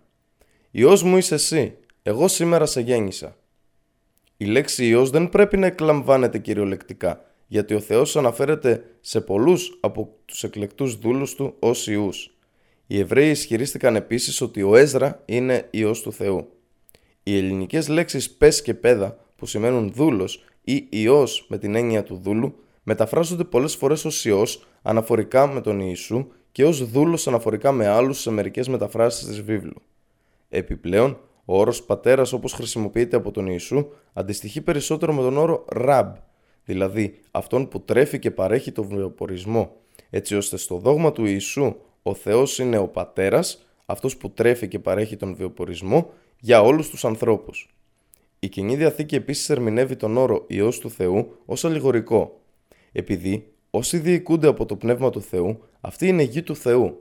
Ρωμαίους 8.14 Αυτή η αλληγορική πρόταση υποστηρίζεται επιπλέον με το ότι ο Ιησούς καλείται ο μόνος γεννηθής Υιός του Θεού. Στον Ψαλμή 2.7 ο Κύριος είπε στο Δαβίδ «Υιός μου είσαι εσύ, εγώ σήμερα σε γέννησα». Αυτό σημαίνει ότι ο Θεός είχε δύο Υιούς. Ο Ιησούς επίσης είπε ότι ο Θεός είναι όχι μόνο πατέρας του, μα και πατέρας σας. Κατά Ματθαίον 5, 45 48. Το κατά Λουκάν 3, 38 λέει «Υιός του Σιθ, Υιού του Αδάμ, Υιού του Θεού». Ποιος αναφέρεται στην Εβραίους 7.3 ως Υιός του Θεού; Είναι ο Μελχισεδέκ, βασιλιάς της Σαλήμ, όπως αναφέρεται στην Εβραίους 7.1. Αυτός είναι πιο ξεχωριστός από τον Ιησού ή τον Αδάμ. Γιατί δεν προτιμάτε να είναι ο Υιός του Θεού; Επιπλέον, ο Αδάμ δεν είχε μητέρα και πατέρα, μα ήταν ο πρώτος άνθρωπος που δημιουργήθηκε από το Θεό. Αυτό δεν προσδίδει περισσότερα δικαιώματα στον Αδάμ να αποκαλείται Υιός του Θεού με την αληθέστερη σημασία. Θα ήθελα να μοιραστώ μαζί σας μια εμφανέστατη αντίφαση μεταξύ του κατά Ιωάννη 3.16, του κατά Λουκάν 10.25 28 και του κατά Ματθαίων 19, 16 17. Στο κατά Ιωάννη 3.16 λέει «Επειδή με τέτοιον τρόπο αγάπησε ο Θεός τον κόσμο, ώστε έδωσε τον Υιό Τους τον μονογενή, για να μην χαθεί καθένας ο οποίος πιστεύει σε Αυτόν, αλλά να έχει αιώνια ζωή». Τώρα ας διαβάσουμε το κατά Λουκάν 10, 25 28. Και ξάφνου κάποιος νομικός σηκώθηκε πειράζοντάς τον και λέγοντας «Δάσκαλε, τι θα μπορούσα να πράξω για να κληρονομήσω αιώνια ζωή» και εκείνος είπε σε αυτόν «Τι είναι γραμμένο μέσα στον νόμο, πώς διαβάζεις» και αυτός απάντησε «Θα αγαπάς τον Κύριο το Θεό σου με όλη την καρδιά σου και με όλη την ψυχή σου και με όλη τη δύναμή σου και με όλη τη διάνοιά σου και τον πλησίον σου σαν τον εαυτό σου». Και του είπε «Σωστά απάντησες. Αυτό κάνε και θα ζήσεις». Αυτά τα εδάφια μας λένε ότι η κληρονομιά της αιώνιας ζωής είναι για τον καθένα που πιστεύει και δεν λατρεύει άλλον Θεό παρά μόνο τον έναν και ένα αληθινό Θεό. Το Καταλουκάν 10, 25 έως 28 συμφωνεί με το κατά Ματθαίον 19, 16 έως 17 που λέει «Και ξάφνου, πλησιάζοντας κάποιος του είπε «Δάσκαλε αγαθέ, τι καλό να πράξω για να έχω αιώνια ζωή» και εκείνος του είπε «Τι με λες αγαθό, δεν υπάρχει κανένας αγαθός παρά μονάχα ένας, ο Θεός. Αλλά αν θέλεις να μπεις μέσα στη ζωή, φύλαξε τις εντολές. Δεν υπάρχει εντολή που να λέει να λατρεύουμε τον Ιησού, μα υπάρχει μία που μας λέει να λατρεύουμε μόνον το Θεό. Στο Καταλουκάν 4.1, ο Ιησούς αρνήθηκε να αποκαλείται από τα δαιμόνια Υιός του Θεού. Πιστεύετε ότι ο Ιησούς θα επέπλητε τα δαιμόνια ή κανέναν άλλον για αυτό το θέμα επειδή είπε την αλήθεια; Αναμφίβολα όχι. Ο Ιησούς άσκησε δρυμία επίπληξη στα δαιμόνια επειδή έλεγαν κάτι ψευδές, αποκαλώντας τον Υιό του Θεού. Επίσης, αν τα δαιμόνια γνώριζαν ότι ο Ιησούς είναι ο Χριστός, επειδή ο Ιησούς τους είπε να πάψουν επειδή τον αποκαλούσαν Χριστό, είναι αντιφατικό με την αποστολή του Ιησού. Στο Καταλουκάν 9, 20 21, ο Ιησούς είπε στους μαθητές «Εσείς όμως για ποιον με λέτε ότι είμαι» Και απατώντας ο Πέτρος είπε «Είσαι ο Χριστός που έστειλε ο Θεός» και τους πρόσταξε με αυστηρότητα και παρήγγειλε να μην το πούν σε κανέναν. Επιπλέον, εδάφια όπως το κατά Ιωάννη 3.2, το κατά Ιωάννη 6.14, το κατά Ιωάννη 7.40, το κατά Ματθαίον 21.11, το, το κατά Λουκάν 7.16 και 24.19 επιβεβαιώνουν ότι Ιησούς αποδέχτηκε τον τίτλο του δασκάλου του προφήτη και αυτοαποκαλύφθηκε Υιός του ανθρώπου. Στα κατά Ματθαίον 8, 20, 12, 40, 17, 9 και 12, 26, 24, κατά Λουκάν 9, 26, 22, 48, 22, 69 και 24, 7. Το πιο πιστικό εδάφιο που λέει ότι ο Ιησούς είναι Υιός, δούλος του ανθρώπου, είναι το κατά Μάρκον 14.62 όπου ο Ιησούς αναφέρει τη θέση του κατά την ημέρα της Ανάστασης. Ο Ιησούς είπε συγκεκριμένα ότι θα βλέπαμε τον Υιό του ανθρώπου, όχι τον Υιό του Θεού, να κάθεται στο δεξί χέρι της δύναμης και να έρχεται στα σύννεφα του ουρανού. Η πράξη της γέννησης είναι μια σωματική πράξη και κάτι τέτοιο είναι αντίθετο με τη φύση του Θεού. Το Κοράνιο 19.35 λέει «Δεν ταιριάζει στον Αλλά, στη μεγαλοπρέπειά του, να αποκτήσει έναν γιο». Αναφέρεται στην ύβρη των χριστιανών ενάντια στον Αλλά με το να ισχυρίζονται ότι ο Ιησούς είναι ο Υιός του. Δοξασμένος να είναι, είναι πάνω από ό,τι του αποδίδουν. Όταν αποφασίσει κάτι απλώς του λέει γεννηθεί το και γίνεται. 19.35 Τα διδάγματα του Ιησού ως Υιό του Θεού δεν κηρύχτηκαν από τον Ιησού, ούτε έγιναν αποδεκτά από τον ίδιο τον Ιησού, αλλά διδάχτηκαν από τον Παύλο, όπως υποστηρίζεται από τις πράξεις Αποστόλων 9.20 των οποίων είναι οι πατέρες και από τους οποίους γεννήθηκε ο Χριστός όσον αφορά τη σάρκα, αυτός που είναι επάνω σε όλους ευλογητός Θεός τους αιώνες. Αμήν. Ισχυρίστηκε ποτέ ο Ιησούς ότι είναι Θεός ή είπε «Να με ο Θεός σας, λατρέψτε με». Η απάντηση είναι αρνητική, γιατί δεν υπάρχει καμία αδιαμφισβήτητη δήλωση στη βίβλου όπου ο Ιησούς δηλώνει «Είμαι Θεός, άρα λατρέψτε με». Στην ουσία, όλα από τα πάνω από 2.000 εδάφια των επιστολών του Παύλου αποτελούν δικά του κατασκευάσματα, συμπεριλαμβανομένου του προς Ρωμαίους 9.5 που λέει ανάλογα με το ποια έκδοση της βίβλου διαβάζεις. Γεννήθηκε ο Χριστός όσον αφορά τη σάρκα και αυτός που είναι επάνω σε όλους ευλογητός Θεός τους αιώνες. Αμήν. Οι χριστιανοί θα πρέπει να μάθουν ότι ο ίδιος ο Παύλος αναφέρει το δικό του Ευαγγέλιο, όχι του Ιησού, στην επιστολή του προς Ρωμαίους 2.16, λέγοντας «Κάτα την ημέρα, όταν ο Θεός θα κρίνει τα κρυφά των ανθρώπων διαμέσου του Ιησού Χριστού, σύμφωνα με το Ευαγγέλιό μου». Μάλιστα, η Παυλική Επιστολή προς Ρωμαίους λειτουργεί ως θεμέλιο του σημερινού χριστιανισμού. Επομένως, των χριστιανών οι προσπάθειες σε αυτή τη ζωή είναι που θα πάνε χαμένες, καθώς νομίζουν ότι αποκτούν αμοιβή κάνοντας το καλό, ενώ αποδίδουν εταίρους στο Θεό, όπως λέει στο 18, 103 έως 106 του Κορανίου. Πες, ο Μοχάμαντ, να σας πούμε ποιοι είναι οι πιο χαμένοι αναφορικά με τις πράξεις τους. Είναι αυτοί οι πράξεις των οποίων παραπλανήθηκαν ενώ πίστευαν ότι έκαναν καλά. Νόμιζαν ότι κάνουν τις ορθές πράξεις ενώ η αλήθεια είναι το αντίθετο. Είναι εκείνοι που απίστησαν στα Αγιάτ, εδάφια, σημείες, αποδείξεις του Κυρίου τους και στη συνάντηση μαζί του, στη μέλουσα ζωή. Έτσι, οι καλές πράξεις τους που έκαναν κατά την εγκόσμια ζωή τους έγιναν άκυρες κατά την ημέρα της κρίσεως και την ημέρα της Ανάστασης δεν θα ορίσουμε βάρος, τιμή για αυτούς, δηλαδή θα είναι ατιμασμένοι και αξιοκαταφρόνητοι. Αυτή είναι η ποινή τους, η κόλαση για την απιστία τους και για το ότι πήραν τα αγιάτ, εδάφια μου και τους αγγελιαφόρους μου με γελιοποίηση.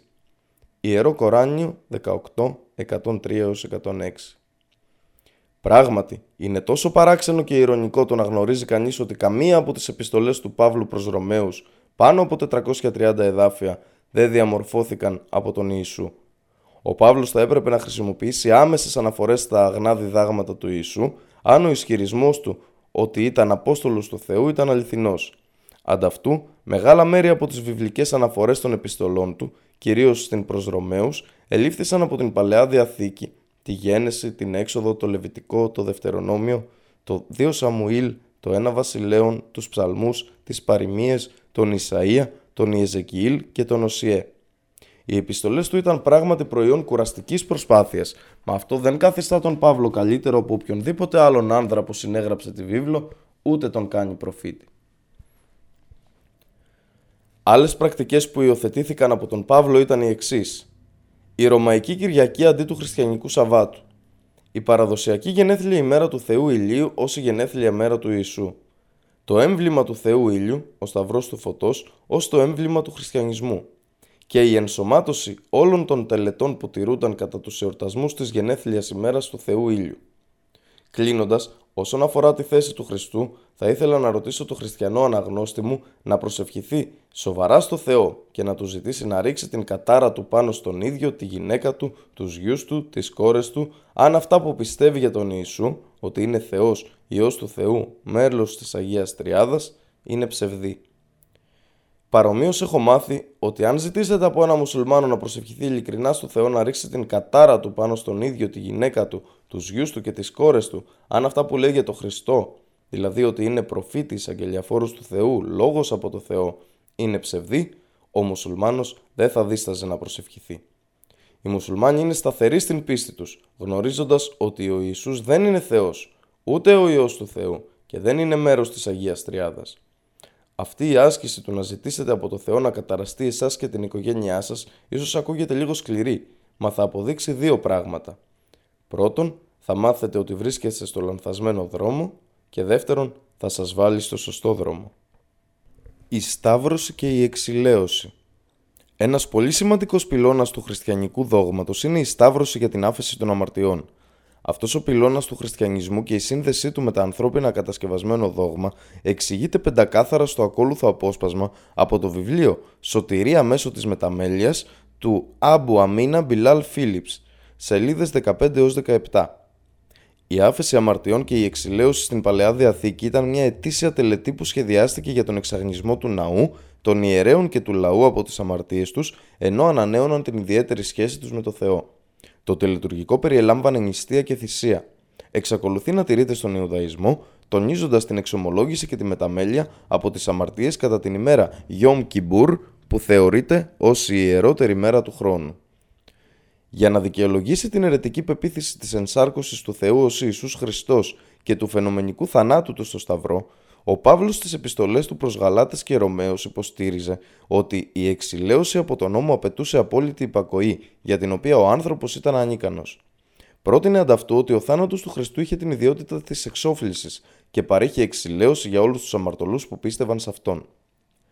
Η παυλική άποψη ότι οι ανθρώπινες αμαρτίες αποτρέπουν τον άνθρωπο από το να προσεγγίσει το Θεό και ότι μπορεί να συμφιλειωθεί μαζί του μόνο μέσω της θυσίας του Χριστού εξελίχθηκε περαιτέρω από τον χριστιανό θεολόγο Ειρηναίο 125 έως 202 μετά Χριστόν, επίσκοπο της Λιών, ο οποίος γύρω από αυτό ανέπτυξε το πρώτο σύστημα καθολικής πίστης. Ένας άλλος χριστιανός θεολόγος, ο Αυγουστίνος Ιππόνος, 334 έως 430 μετά Χριστόν, ανέπτυξε τα δόγματα της πτώσης, του προπατορικού αμαρτήματος και του απόλυτου προορισμού, υποστηρίζοντας ότι ο άνθρωπος κληρονομεί την αμαρτία της πτώσης του Αδάμ από τη χάρη του Θεού και ότι ο Θεός έχει ανεξήγητα επιλέξει μερικούς ανθρώπους για να σωθούν και τους υπόλοιπους τους έστειλε σε αιώνια καταδίκη. Επομένως, ο άνθρωπος κληρονόμησε το κακό και την αμαρτία και μόνο ο Χριστός, θυσιάζοντας τον εαυτό του για την ανθρωπότητα, θα μπορούσε, με τα λόγια του Άγιου Άνσελμου, να ικανοποιήσει πλήρως τη δίκαια τιμωρία του Θεού για τις αμαρτίες του ανθρώπου εναντίον του Θεού. Ο Άγιος Αυγουστίνος δίδαξε επιπλέον ότι η άφεση αμαρτιών προκύπτει μέσω της χάρης που προέρχεται από το Θεό, μα εγχέεται μέσω των μυστηρίων. Ο Θωμάς Ακινάτης, 1225 έως 1274, εξέχων χριστιανός θεολόγος του Μεσαίωνα, υποστήριξε την άποψη του Αγίου Αυγουστίνου που είχε από τότε γίνει ένα βασικό, αδιαμφισβήτητο δόγμα. Πριν μιλήσουμε για τις πολλές αντιφάσεις που περικλείουν τη Σταύρωση, πρέπει να αναφερθεί και πάλι ότι ήταν ένα Ευαγγέλιο του Παύλου που δήλωνε τη Σταύρωση Ανάσταση του Ιησού. Δεύτερη επιστολή προς Τιμόθεον 2.8 Να θυμάσαι τον Ιησού Χριστό από το σπέρμα του Δαβίδ που αναστήθηκε από τους νεκρούς σύμφωνα με το Ευαγγέλιό μου. Επιπλέον, στο Ευαγγέλιο της Ανάστασης στο Καταμάρκον 16, 19 20 είχε ήδη αφαιρεθεί από το κείμενο απογραφής των Ευαγγελίων στην έκδοση του 1952 της αναθεωρημένης έκδοσης της βίβλου και μετά για κάποιους λόγους επανήλθε στην έκδοση του 1971. Σε πολλές βίβλους, αν δεν είχε αφαιρεθεί, είναι τυπωμένο σε ψηλά γράμματα ή ανάμεσα σε αγγείλες και με σχολιασμό. Βλέπε, αναθεωρημένη έκδοση, νέα αμερικανική βίβλος και μετάφραση νέου κόσμου των Αγίων Γραφών. Η παραδοσιακή βιβλική αφήγηση της Σταύρωσης του Ιησού είναι ότι συνελήφθη και σταυρώθηκε από τις διαταγές και σύμφωνα με τα σχέδια των αρχιερέων και των Εβραίων γυρεών. Αυτήν την αναφορά την αρνήθηκε η μεγαλύτερη καθολική χριστιανική εξουσία, ο Πάπας, το 1960. Εξέδωσε μια δήλωση στην οποία ανέφερε ότι οι Εβραίοι δεν είχαν καμία σχέση με τη Σταύρωση του Ιησού. Είδε κανείς από τους μαθητές ή τους συγγραφείς του Ευαγγελίου τη Σταύρωση ή την Ανάσταση; Όχι. Στο καταμάρκον 1450 λέει ότι οι μαθητές εγκατέλειψαν τον Ιησού και τράπηκαν σε φυγή. Ακόμα και ο Πέτρος εγκατέλειψε τον Ιησού, αφού ο Αλέκτορ λάλησε τρεις φορές όπως προφήτευσε ο Ιησούς. Κατά Ματθαίον 2675 Και ο Πέτρος θυμήθηκε το λόγο του Ιησού, που του είχε πει ότι «Πριν ο πετινός λαλήσει θα με απαρνηθείς τρεις φορές» και βγαίνοντας έξω έκλαψε πικρά. Τα άτομα που είναι πιο πιθανό να ήταν παρόντες αυτήν τη στιγμή της ζωής του Ιησού ήταν η Μαρία η Μαγδαληνή, η Μαρία η μητέρα του Ιακώβου και του Ιωσήφ, η μητέρα των παιδιών του Ζεβεδαίου και άλλες γυναίκες. Κατά Ματθαίον 27, 55-56. Ωστόσο, δεν υπάρχει καμία αφήγηση στα Ευαγγέλια από αυτές τις γυναίκες όσον αφορά το τι είδαν ή το τι άκουσαν.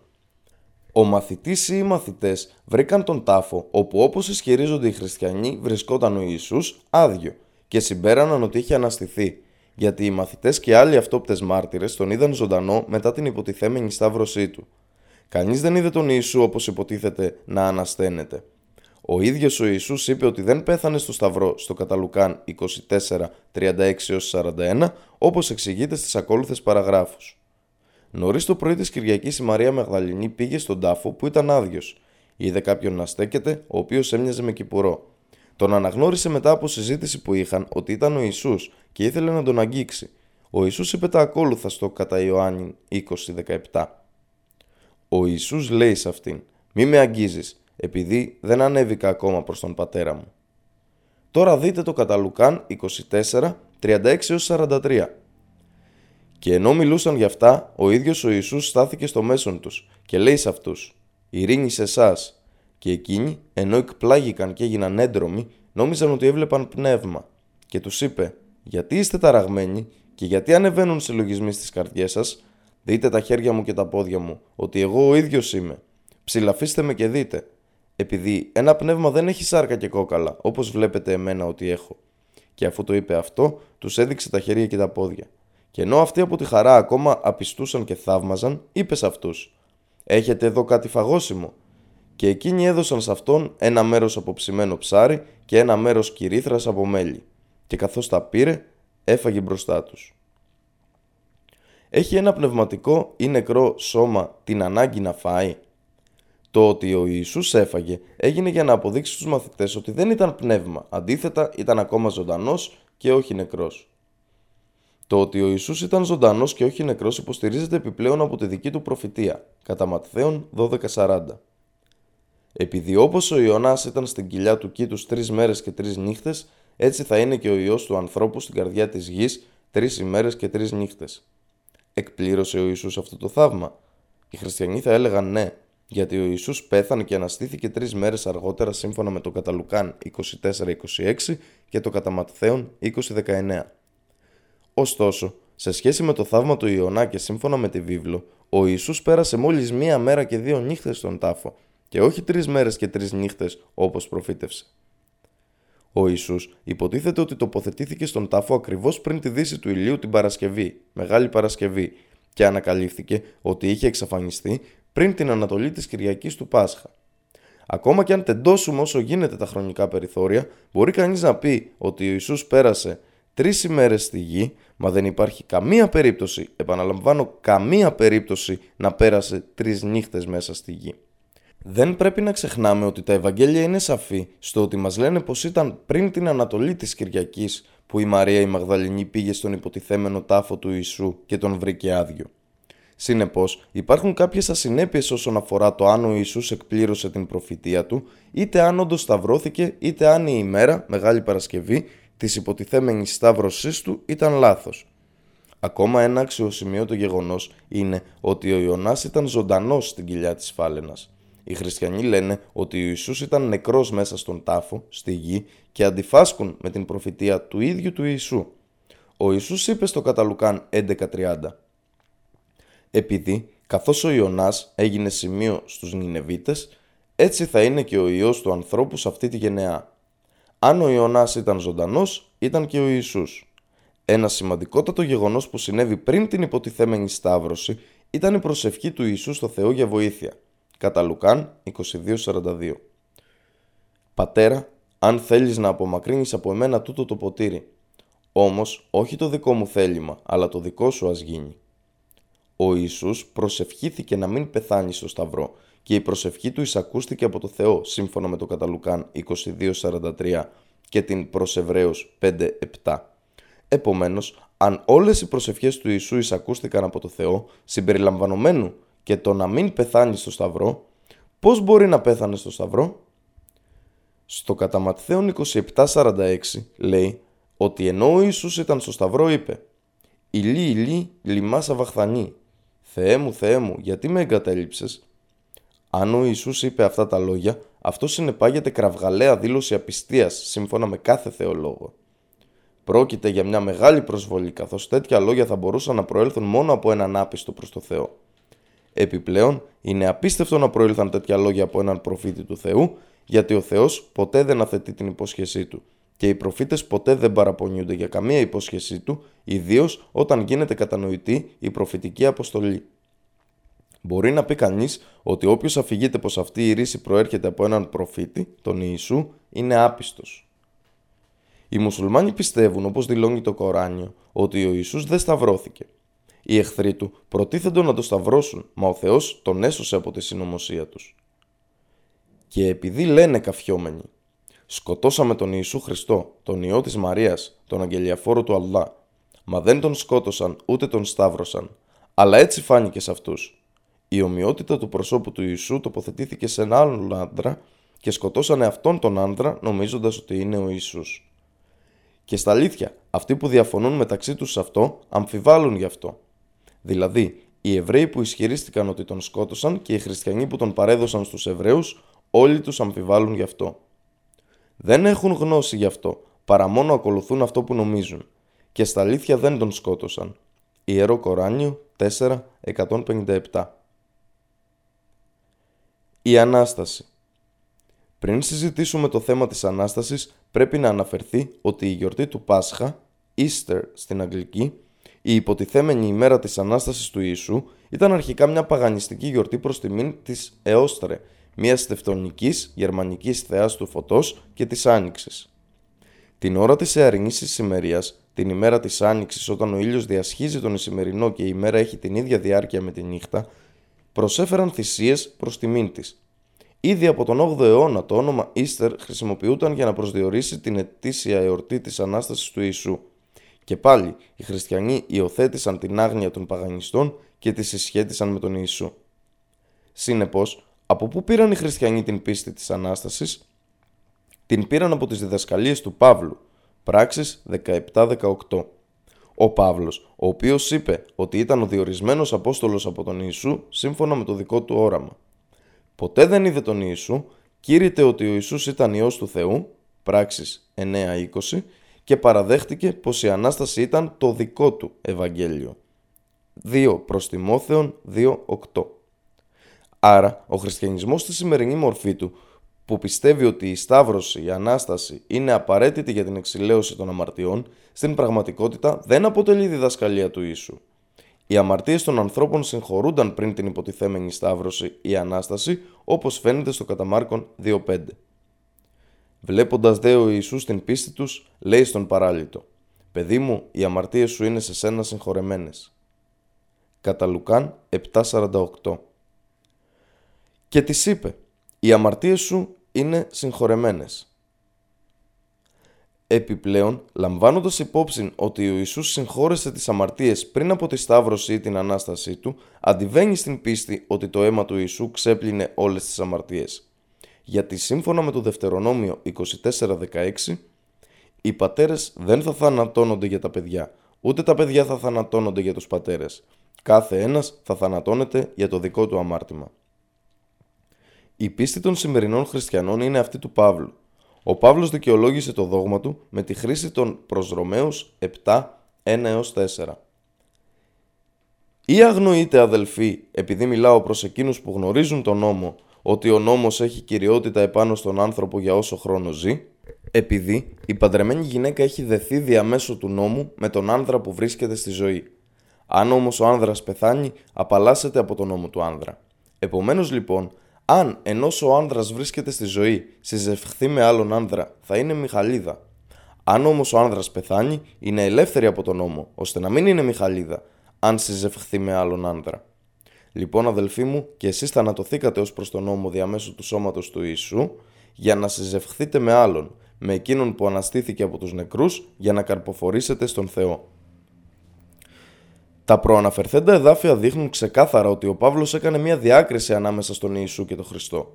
Σύμφωνα με τη λογική του, ο νόμος που συνέδεε τον Ιησού με τους υποστηρικτές του δεν ήταν πια απαραίτητος, εφόσον ο Ιησούς είχε πεθάνει. Τώρα δεν ήταν πλέον παντρεμένοι με τον Ιησού, αλλά με τον Χριστό, ο οποίος έφερε έναν άλλο νόμο που αποκαλύφθηκε άμεσα σε αυτόν, Παύλος. Ήταν συνεπώς απαραίτητο να ακολουθήσουν τον Χριστό και όχι τον Ιησού. Συνεπώς, όποιος στηρούσε ακόμη τις διδασκαλίες του Ιησού είχε παραστρατήσει. Ήταν η χρήση αυτής της συλλογιστικής με βάση την οποία ο Παύλος κατασκεύασε το δόγμα της λύτρωσης και της εξηλαίωσης. Ο Ιησούς δεν δίδαξε ποτέ αυτή τη θεωρία. Ήταν τεράστια επιτυχία εφόσον σε τόσες πολλές λέξεις κήρυξε πως ο άνθρωπος μπορούσε να κάνει ό,τι ήθελε χωρίς να αντιμετωπίσει τις αναπόφευκτες συνέπειες των πράξεών του, με την προπόθεση στο τέλος της ημέρας να έλεγε Πιστεύω στο Χριστό. Ωστόσο, η βασική αρχή πάνω στην οποία βασίστηκε η λογική του Παύλου ήταν ψευδής, εφόσον ο Ιησούς ούτε σταυρώθηκε ούτε αναστήθηκε. Τα δόγματα της λύτρωσης και της εξηλαίωσης είναι απατηλά.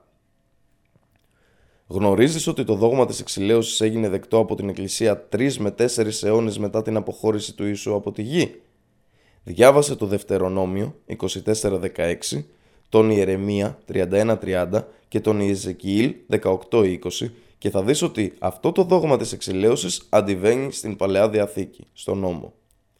Δευτερονόμιο 24-16 Οι πατέρες δεν θα θανατώνονται για τα παιδιά, ούτε τα παιδιά θα θανατώνονται για τους πατέρες. Κάθε ένας θα θανατώνεται για το δικό του αμάρτια. Ιερεμίας 31-30 Αλλά κάθε ένας θα πεθάνει για τη δική του ανομία. Η Εζεκιήλ 18-20 Ο γιος δεν θα υποφέρει εξαιτίας της ανομίας του πατέρα και ο πατέρας δεν θα υποφέρει εξαιτίας της ανομίας του. Η δικαιοσύνη του δίκαιου θα είναι επάνω του και η ανομία του άνομου θα είναι πάνω του. Τώρα διάβασε τα κατά Ματθαίον 7, 1 και 2 και α προς Κορινθίους 3, 8. Δεν υπάρχει λόγος εξηλαίωσης για το προπατορικό αμάρτημα γιατί το κατά Ματθαίον 19, 14 αναφέρει ότι τα παιδιά όλα την ίδια στιγμή ανήκουν στη βασιλεία των ουρανών.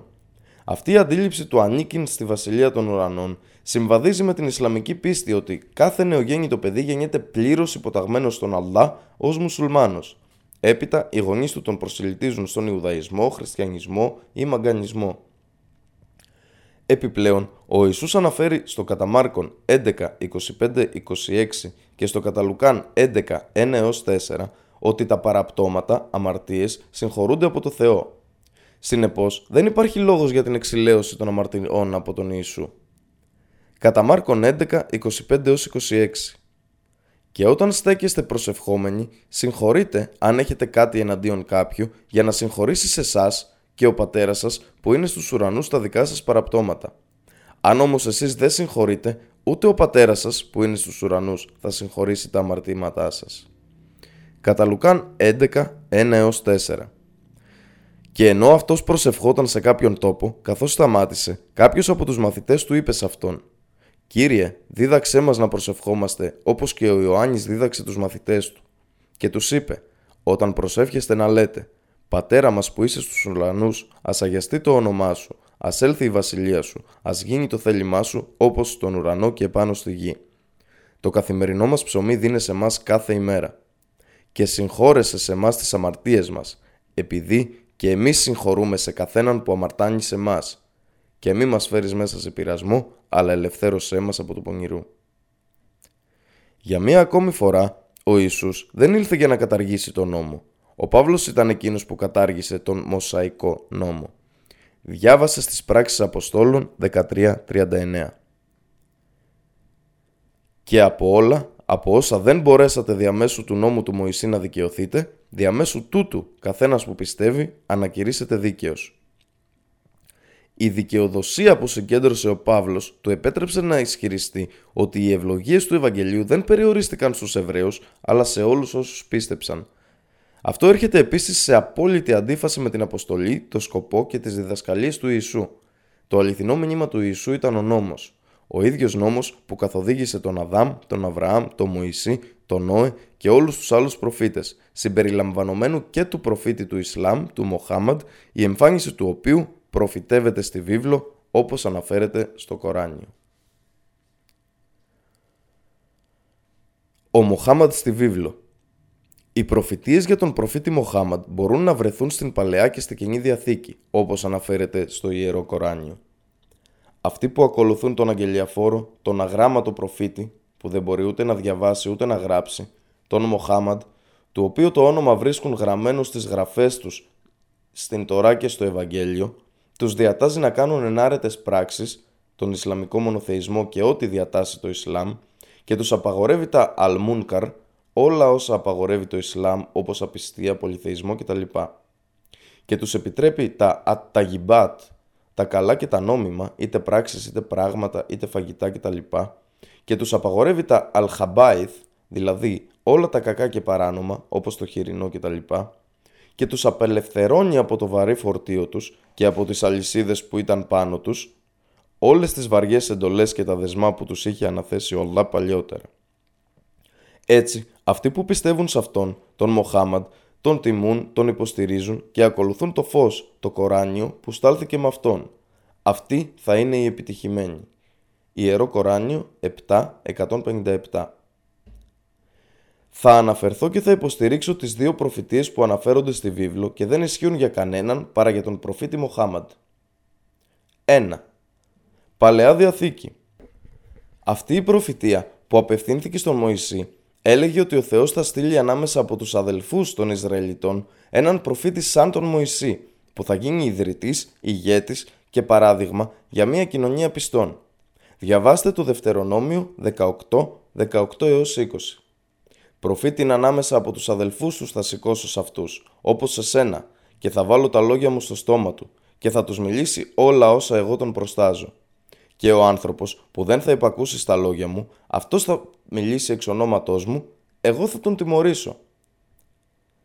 Οι χριστιανοί σίγουρα θα πούν ότι αυτή η προφητεία αναφέρεται στον Ιησού.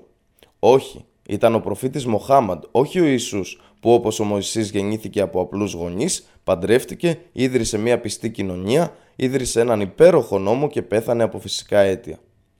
Τα αδέλφια των Ισραηλιτών, απογόνων του Αβραάμ μέσω του Ισαάκ, είναι οι Ισμαηλίτες, απόγονοι του Αβραάμ μέσω του Ισμαήλ. Ο Ιησούς εξαιρείται από αυτήν την προφητεία γιατί ήταν Ισραηλίτης. Ιδάλω στο εδάφιο θα έλεγε προφήτην ανάμεσά τους. Α συγκρίνουμε μερικά σημαντικά χαρακτηριστικά του Μωυσή, του Μοχάμαντ και του Ιησού που ίσως διασαφηνίσουν την ταυτότητα αυτού του προφήτη, όπως σε σένα, Μωυσή, που επρόκειτο να έλθει σε ένα απόσπασμα που προέρχεται από το Christian Muslim Dialogue, διάλογος χριστιανού-μουσουλμάνου, 1984. Γέννηση. Μωυσής συνηθισμένη, Μοχάμαντ συνηθισμένη, Ιησούς ασυνήθιστη. Οικογενειακή ζωή. Μωυσής παντρεμένος με τέκνα, Μοχάμαντ παντρεμένος με τέκνα, Ιησούς άγαμος χωρίς τέκνα. Θάνατος Μωυσής συνηθισμένος, Μοχάμαντ συνηθισμένος, Ιησούς ασυνήθιστος. 2. Τώρα, η προηφητεία στην Καινή Διαθήκη που αναφέρεται στον προφήτη Μοχάμαντ. Διαβάστε το κατά Ιωάννη 14-16. «Και εγώ θα παρακαλέσω τον Πατέρα και θα σας δώσει έναν άλλον παράκλητο για να μείνει μαζί σας στον αιώνα». Αυτό το εδάφιο αναφέρει ξεκάθαρα ότι ένας άλλος, διαφορετικός, επιπρόσθετος, μα του ίδιου είδους και όμως ξεκάθαρα διαφορετικός από τον πρώτο, θα στελνόταν βάσει της προσευχής του Ιησού. Μα η ερώτηση που γεννάται είναι ποιος είναι ο πρώτος παράκλητος; Ο χριστιανικός κόσμος θα έλεγε ομόφωνα ότι ο παράκλητος είναι το Άγιο Πνεύμα, κάτι που υποστηρίζεται μόνον από το κατά Ιωάννη 14.26 που λέει «Και ο παράκλητος, το Πνεύμα το Άγιο, που ο Πατέρας θα στείλει στο όνομά μου, εκείνος θα σας τα διδάξει όλα και θα σας υπενθυμίσει όλα όσα είπα προς εσάς». Ωστόσο, το κατά Ιωάννη 14.26 και το κατά Ιωάννη 14.16 δεν συμφωνούν μεταξύ τους. Αν το 14-16 λέει ότι θα στείλει άλλον παράκλητο, τότε το 14-26 λέει ότι ο άλλος που θα σταλεί είναι το Άγιο Πνεύμα. Αυτό σημαίνει ότι στο σύνολο θα έχουν σταλεί δύο Άγια Πνεύματα. Η χρήση του άλλον στο κατά Ιωάννη 14-16 σημαίνει ότι ήδη έχει υπάρξει ένας. Όσον αφορά το να σταλεί άλλο Άγιο Πνεύμα, κάποιοι χριστιανοί θα το υποστήριζαν λέγοντας ότι το Άγιο Πνεύμα δεν ήταν ακόμα στη γη. Όμως υπάρχουν αρκετές αναφορές στη βίβλο για τις ελεύσεις και τις αναχωρήσεις του Αγίου Πνεύματος πριν τη γέννηση και την αναχώρηση του Μεσσία. κατά Λουκάν 1.15 Ιωάννη Βαπτιστή, κατά Λουκάν 1.41 Ελισάβετ, κατά Λουκάν 1.67 Ζαχαρία, κατά Λουκάν 2.26 Σιμεών, κατά Λουκάν 3.22 Ιησού. Το Άγιο Πνεύμα βοηθούσε τον Ιησού στο κήρυγμά του και βοηθούσε τους μαθητές στις αποστολές τους, στις οποίες κήρυταν και θεράπευαν. Αν υπάρχει ακόμα αμφιβολία για τις πρακτικές του Αγίου Πνεύματος, τότε παρακαλώ διαβάστε το κατά Ιωάννη 20, 21, 22. Και ξανά ο Ιησούς είπε σε αυτούς «Ειρήνη σε εσάς. Όπως με απέστειλε ο Πατέρας και εγώ αποστέλω εσάς». Και μόλις το είπε αυτό φύσηξε προς αυτούς και τους λέει «Λάβατε Πνεύμα Άγιο». Θυμηθείτε, εκείνη τη στιγμή ο Ιησούς δεν είχε φύγει ακόμα από τη γη. Έτσι, για να έλθει ο Παράκλητος, ο Ιησούς είπε ότι θα έπρεπε να φύγει, όπως αναφέρεται στο κατά Ιωάννη 16.7. Εγώ όμως σας λέω την αλήθεια. Σας συμφέρει να αναχωρήσω εγώ, επειδή αν δεν αναχωρήσω, ο Παράκλητος δεν θα έρθει σε εσάς, αλλά αφού αναχωρήσω θα τον στείλω σε εσάς. Επιπλέον, το κατά Ιωάννη 14.26 αντιφάσκει με άλλες σαφείς προβλέψεις του Ιησού στο θέμα του Παράκλητου. Σημειώστε ότι δεν υπάρχουν άλλα εδάφια στη βίβλο εκτός του κατά Ιωάννη 14.26 όπου αναφέρεται ότι ο Ιησούς αποκάλεσε το Άγιο Πνεύμα Αυτός. Σε όλα τα άλλα εδάφια της βίβλου το Άγιο Πνεύμα ονομάζεται απλώς Άγιο Πνεύμα. Αν διαβάσουμε προσεκτικά το κατά Ιωάννη 14.26 μπορούμε να δούμε ότι με την εισαγωγή των λέξεων που είναι το Πνεύμα το Άγιο ο συγγραφέας καθοδηγεί τον αναγνώστη σε ένα συμπέρασμα – το ίδιο γίνεται στο κατά Ιωάννη 14.22 με την εισαγωγή του σχολείου «Όχι ο Ισκαριώτης». Ο Ιούδας, όχι ο Ισκαριώτης, λέει σε αυτόν «Κύριε, γιατί θα φανερώσεις τον εαυτό σου σε μας και όχι στον κόσμο» Προς περαιτέρω υποστήριξη του ισχυρισμού ότι η λέξη παράκλητος δεν αναφέρεται στο Άγιο Πνεύμα, γνωρίζετε ότι η αρχική λέξη που χρησιμοποίησε ο Ιησούς ήταν η αραμαϊκή λέξη που σημαίνει Αχμεντ, ένα άλλο όνομα για τον προφήτη Μοχάμαντ, που μεταφέρθηκε στα ελληνικά ως Περικλητός, ο ένδοξος, την οποία την έχουν αλλάξει σε άλλες εκδόσεις της βίβλου σε Παράκλητος. Επίσης, η λέξη πνεύμα αποδίδεται επίσης στην Καινή Διαθήκη ως ένας εμπνευσμένος άνθρωπος, αυτός που κατέχει μια πνευματική επικοινωνία ή αποκάλυψη. Άλλα εδάφια που αναφέρουν τον Παράκλητο είναι το κατά Ιωάννη 15-26. Όταν όμως έρθει ο Παράκλητος, εγώ που θα στείλω σε εσάς από τον Πατέρα το πνεύμα της αλήθειας που εκπορεύεται από τον Πατέρα, εκείνος θα δώσει μαρτυρία για μένα. Τώρα το κατά Ιωάννη 16, 12 14, που είναι η πιο περιεκτική παρουσίαση της εικόνας του Μοχάμαντ και του Ισλάμ.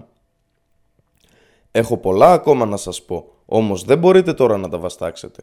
Αλλά όταν έρθει εκείνος, το πνεύμα της αλήθειας θα σας οδηγήσει σε όλη την αλήθεια επειδή δεν θα μιλήσει από τον εαυτό του, αλλά θα μιλήσει όσα πρόκειται να ακούσει και θα σας αναγγείλει τα μέλλοντα. Εκείνος θα δοξάσει εμένα, επειδή από το δικό μου θα πάρει και θα το αναγγείλει σε εσάς. Αυτά τα χαρακτηριστικά του παρακλήτου εφαρμόζονται μόνο στον προφήτη Μοχάμαντ, όπως θα δείξουν οι παρακάτω παρατηρήσεις.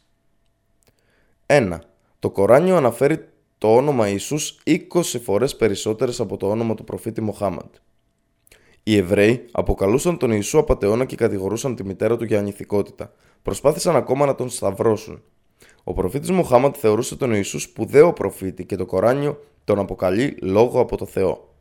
Το Κοράνιο αποδίδει στον Ιησού ένα θαύμα που δεν αναφέρεται στη βίβλο. Το θαύμα συνέβη όταν ο Ιησούς μίλησε ως μωρό από το λίκνο. Ωστόσο, αν δείτε την ιστορία του Ιησού από τη Ναζαρέτ, που προβάλλεται κατά τη διάρκεια της Μεγάλης Εβδομάδας, θα ακούσετε αυτό το θαύμα να αναφέρεται στην ιστορία. Από πού πήραν αυτό το θαύμα; Το θαύμα αυτό αναφέρεται μόνο στο Κοράνιο, όταν αμφισβητήθηκε η τιμή και η αγνότητα της Μαρίας. Έπειτα εκείνη τον έδειξε. Είπαν «Πώς μπορούμε να μιλάμε σε ένα παιδί στο λίκνο» Ο Ιησούς είπε «Στα αλήθεια είμαι ο δούλος του Αλλά. Αυτός μου έδωσε τη γραφή και με έκανε προφήτη και με έκανε ευλογημένο όπου και αν είμαι και μου διέταξε την προσευχή και τη ζακά, υποχρεωτική ελεημοσύνη, για όσο ζω και με έκανε ευσεβή και υπάκουο προς τη μητέρα μου και δεν με έκανε αλαζόνα, που μεταχειρίζεται τους ανθρώπους σκληρά και με αλαζονία. Άθλιο. Ιερό Κοράνιο 19, 29 έως 33 Επίσης, στο Ισλάμ η Μαρία, η μητέρα του Ιησού, θεωρείται η πιο αγνή γυναίκα και η καλύτερη όλων των γυναικών στον παράδεισο. Επιπλέον, υπάρχει ακόμα ένα ολόκληρο κεφάλαιο, σούρα, στο Κοράνιο, που ονομάζεται Μαρία, Μαριάμ, και το όνομά της αναφέρεται 14 φορές περισσότερο στο Κοράνιο από ό,τι στη βίβλο. 32 έναντι 18. Το Κοράνιο αποκαλύφθηκε στον προφήτη Μοχάμαντ μέσω του Αγγέλου Γαβριήλ. Κάθε φορά που ο Άγγελος Γαβριήλ απάγγελνε μέρη του Κορανίου στον προφήτη Μοχάμαντ, ο προφήτης Μοχάμαντ μετέφερε επιλέξει ό,τι άκουγε στους συντρόφους του, χωρίς να προσθέτει, να αλλάζει ή να ξεχνά τίποτα. Το Κοράνιο περιγράφει επίσης τον προφήτη Μοχάμαντ λέγοντας «Ούτε μιλά από δική του επιθυμία. Πρόκειται για μια έμπνευση που του έχει εμπνευστεί». Ιερό Κοράνιο 53, 3-4 αν συγκρίνουμε τα εδάφια 53, 3 4 του Ιερού Κορανίου με το κατά Ιωάννη 16-13, δεν θα μιλήσει από τον εαυτό του, θα δούμε την ομοιότητα μεταξύ του χαρακτηριστικού του παρακλήτου και του προφήτη Μοχάμαντ. 3. Ο προφήτης Μοχάμαντ ήταν ο μόνος αγγελιαφόρος που ήλθε μετά από τον Ιησού. Μεσολάβησε μεταξύ τους μία περίοδος 6 αιώνων. Η αποστολή του Ιησού περιορίστηκε στα απολολότα πρόβατα των παιδιών του Ισραήλ μα το μήνυμα του Μοχάμαντ ήταν παγκόσμιο για όλους τους ανθρώπους. Μόνο το μήνυμα του προφήτη Μοχάμαντ στοχευόταν από το Θεό να είναι παγκόσμιο και παντοτινό. Επίλογος Χριστιανοί αδελφοί και αδελφές μου, δεδομένων των πληροφοριών που περιέχονται σε αυτό το εγχειρίδιο, ελπίζω να αρχίσατε να κατανοείτε ότι οι πυλώνες του σημερινού χριστιανισμού, δηλαδή το ότι ο Ιησούς είναι ο Υιός του Θεού, η Αγία Τριάδα και το ότι ο Ιησούς πέθανε στο σταυρό για τις αμαρτίες μας είναι όλες βασισμένες σε αδύναμα, ύποπτα και αμφίβολα θεμέλια. Θεμέλια χτισμένα πάνω στα ακόλουθα στοιχεία. 1. Τα σημερινά Ευαγγέλια έχουν επικυρωθεί από έναν δολοφόνο 300 χρόνια αφού ο Ιησούς έφυγε από τη γη, δηλαδή τον Κωνσταντίνο τον πρώτο, τον Ρωμαίο Αυτοκράτορα στη Σύνοδο της Νίκαιας. 2. 300 ακόμα Ευαγγέλια καταστράφηκαν. 3. Τα λόγια «μονογενής Υιός του Θεού» έχουν επικυρωθεί από έναν δολοφόνο. 4. Η λέξη Ευαγγέλιο προσθέθηκε στους τίτλους των βιβλίων κατά Μάρκον, Λουκάν, Ματθαίων και Ιωάννην. 5. Τα Ευαγγέλια γράφτηκαν μεταξύ του 60 και 100 μετά Χριστόν. 6. Τα Ευαγγέλια γράφτηκαν στο τρίτο πρόσωπο. 7. Εδάφια, δόγμα της Αγίας Τριάδας, αφαιρέθηκαν από τη βίβλο και έπειτα επαναφέρθηκαν. 8. Η Αγία Τριάδα έγινε αποδεκτή τρεις αιώνες μετά την αποχώρηση του Ιησού από τη γη. 9. Ένας ειδωλολάτρης πρωτοανέφερε τη λέξη χριστιανός. 10. Οι σημερινές χριστιανικές εορτές έχουν ληφθεί από παγανιστικά τελετουργικά. 11. Λανθασμένη μετάφραση και προσθήκη λέξεων με σκοπό την παραπλάνηση του αναγνώστη. 12. Κανένας μαθητής ή Ευαγγελιστής δεν είδε η δίη σώμαση των Ιησού να πεθαίνει στο Σταυρό. 13. Ο χριστιανισμός του σήμερα προέρχεται από ανθρώπινα κατασκευασμένα δόγματα. Θα ήταν παράλογο να αποδεχτούμε οποιονδήποτε από τους πυλώνες του χριστιανισμού ως έγκυρο αναλογιζόμενοι την προέλευση και τα θεμέλια του. Η βίβλος μας λέει για τις συνέπειες που θα περιέλθουν σε όποιον χτίσει σπίτι χωρίς θεμέλια. Πλήρης καταστροφή. Αυτά τα ανθρωπίνω κατασκευασμένα θεμέλια, στα οποία στηρίζεται ο χριστιανισμός του σήμερα, θα πρέπει να σας οδηγήσουν, αν δεν είναι πολύ αργά, στο να συνεχίσετε την έρευνα για έναν τρόπο ζωής που είναι αποδεκτός από τον δημιουργό. Έναν τρόπο ζωής που θα σας παράσχει επιτυχία στην εγκόσμια και στη μέλουσα ζωή και θα σας σώσει από το μαρτύριο του πυρός της κολάσεως. Πριν κλείσω, ας προσθέσω ένα πολύ σοβαρό σχόλιο. Από σήμερα και στο εξής δεν μπορείτε να πείτε ότι ποτέ δεν ακούσατε το μήνυμα του Ισλάμ, τον προφήτη Μοχάμαντ ή το τι λέει το Κοράνιο σχετικά με το να αποδίδει κανείς εταίρος στον Αλδά όσον αφορά τη λατρεία. Γιατί θα ερωτηθείτε την ημέρα της κρίσεως γιατί δεν ακολουθήσατε τη θρησκεία του Ισλάμ. Παρακαλώ διαβάστε και συλλογιστείτε αυτό το εδάφιο του Ιερού Κορανιού κατά το οποίο ο άγγελος Γαβριήλ είπε στον προφήτη Μοχάμαντ να πει σε όλη την ανθρωπότητα. Πες, ο Μοχάμαντ, δεν είμαι παρά άνθρωπος σαν εσάς. Μου έχει αποκαλυφθεί ότι ο Θεός σας είναι ένας Θεός, ο Αλλά. Έτσι, Όποιος ελπίζει για τη συνάντηση με τον κύριό του, ας πράττει δίκαια και να μην αποδίδει κανέναν ως εταίρο του κυρίου του στη λατρεία. 18-110 Ο προφήτης Μοχάμαντ εξήγησε το εδάφιο 18-110 λέγοντας «Ορκίζομαι σε αυτόν στο οποίο το χέρι βρίσκεται η ζωή μου. Όποιος από τους Εβραίους και τους Χριστιανούς ακούσει για μένα και πεθάνει χωρίς να πιστέψει σε ό,τι μου δόθηκε, θα είναι από τους κατοίκους της κολάσεως. Μόσλεμ Χριστιανέ αδελφέ, αδελφοί μου, σε καλώ να παραμερίσεις τη θρησκεία των γονέων σου και να κάνεις αυτό το βήμα προς την έρευνα, τη μάθηση και έπειτα την επιλογή της θρησκείας, της Θείας Καθοδήγησης και της Σοφίας.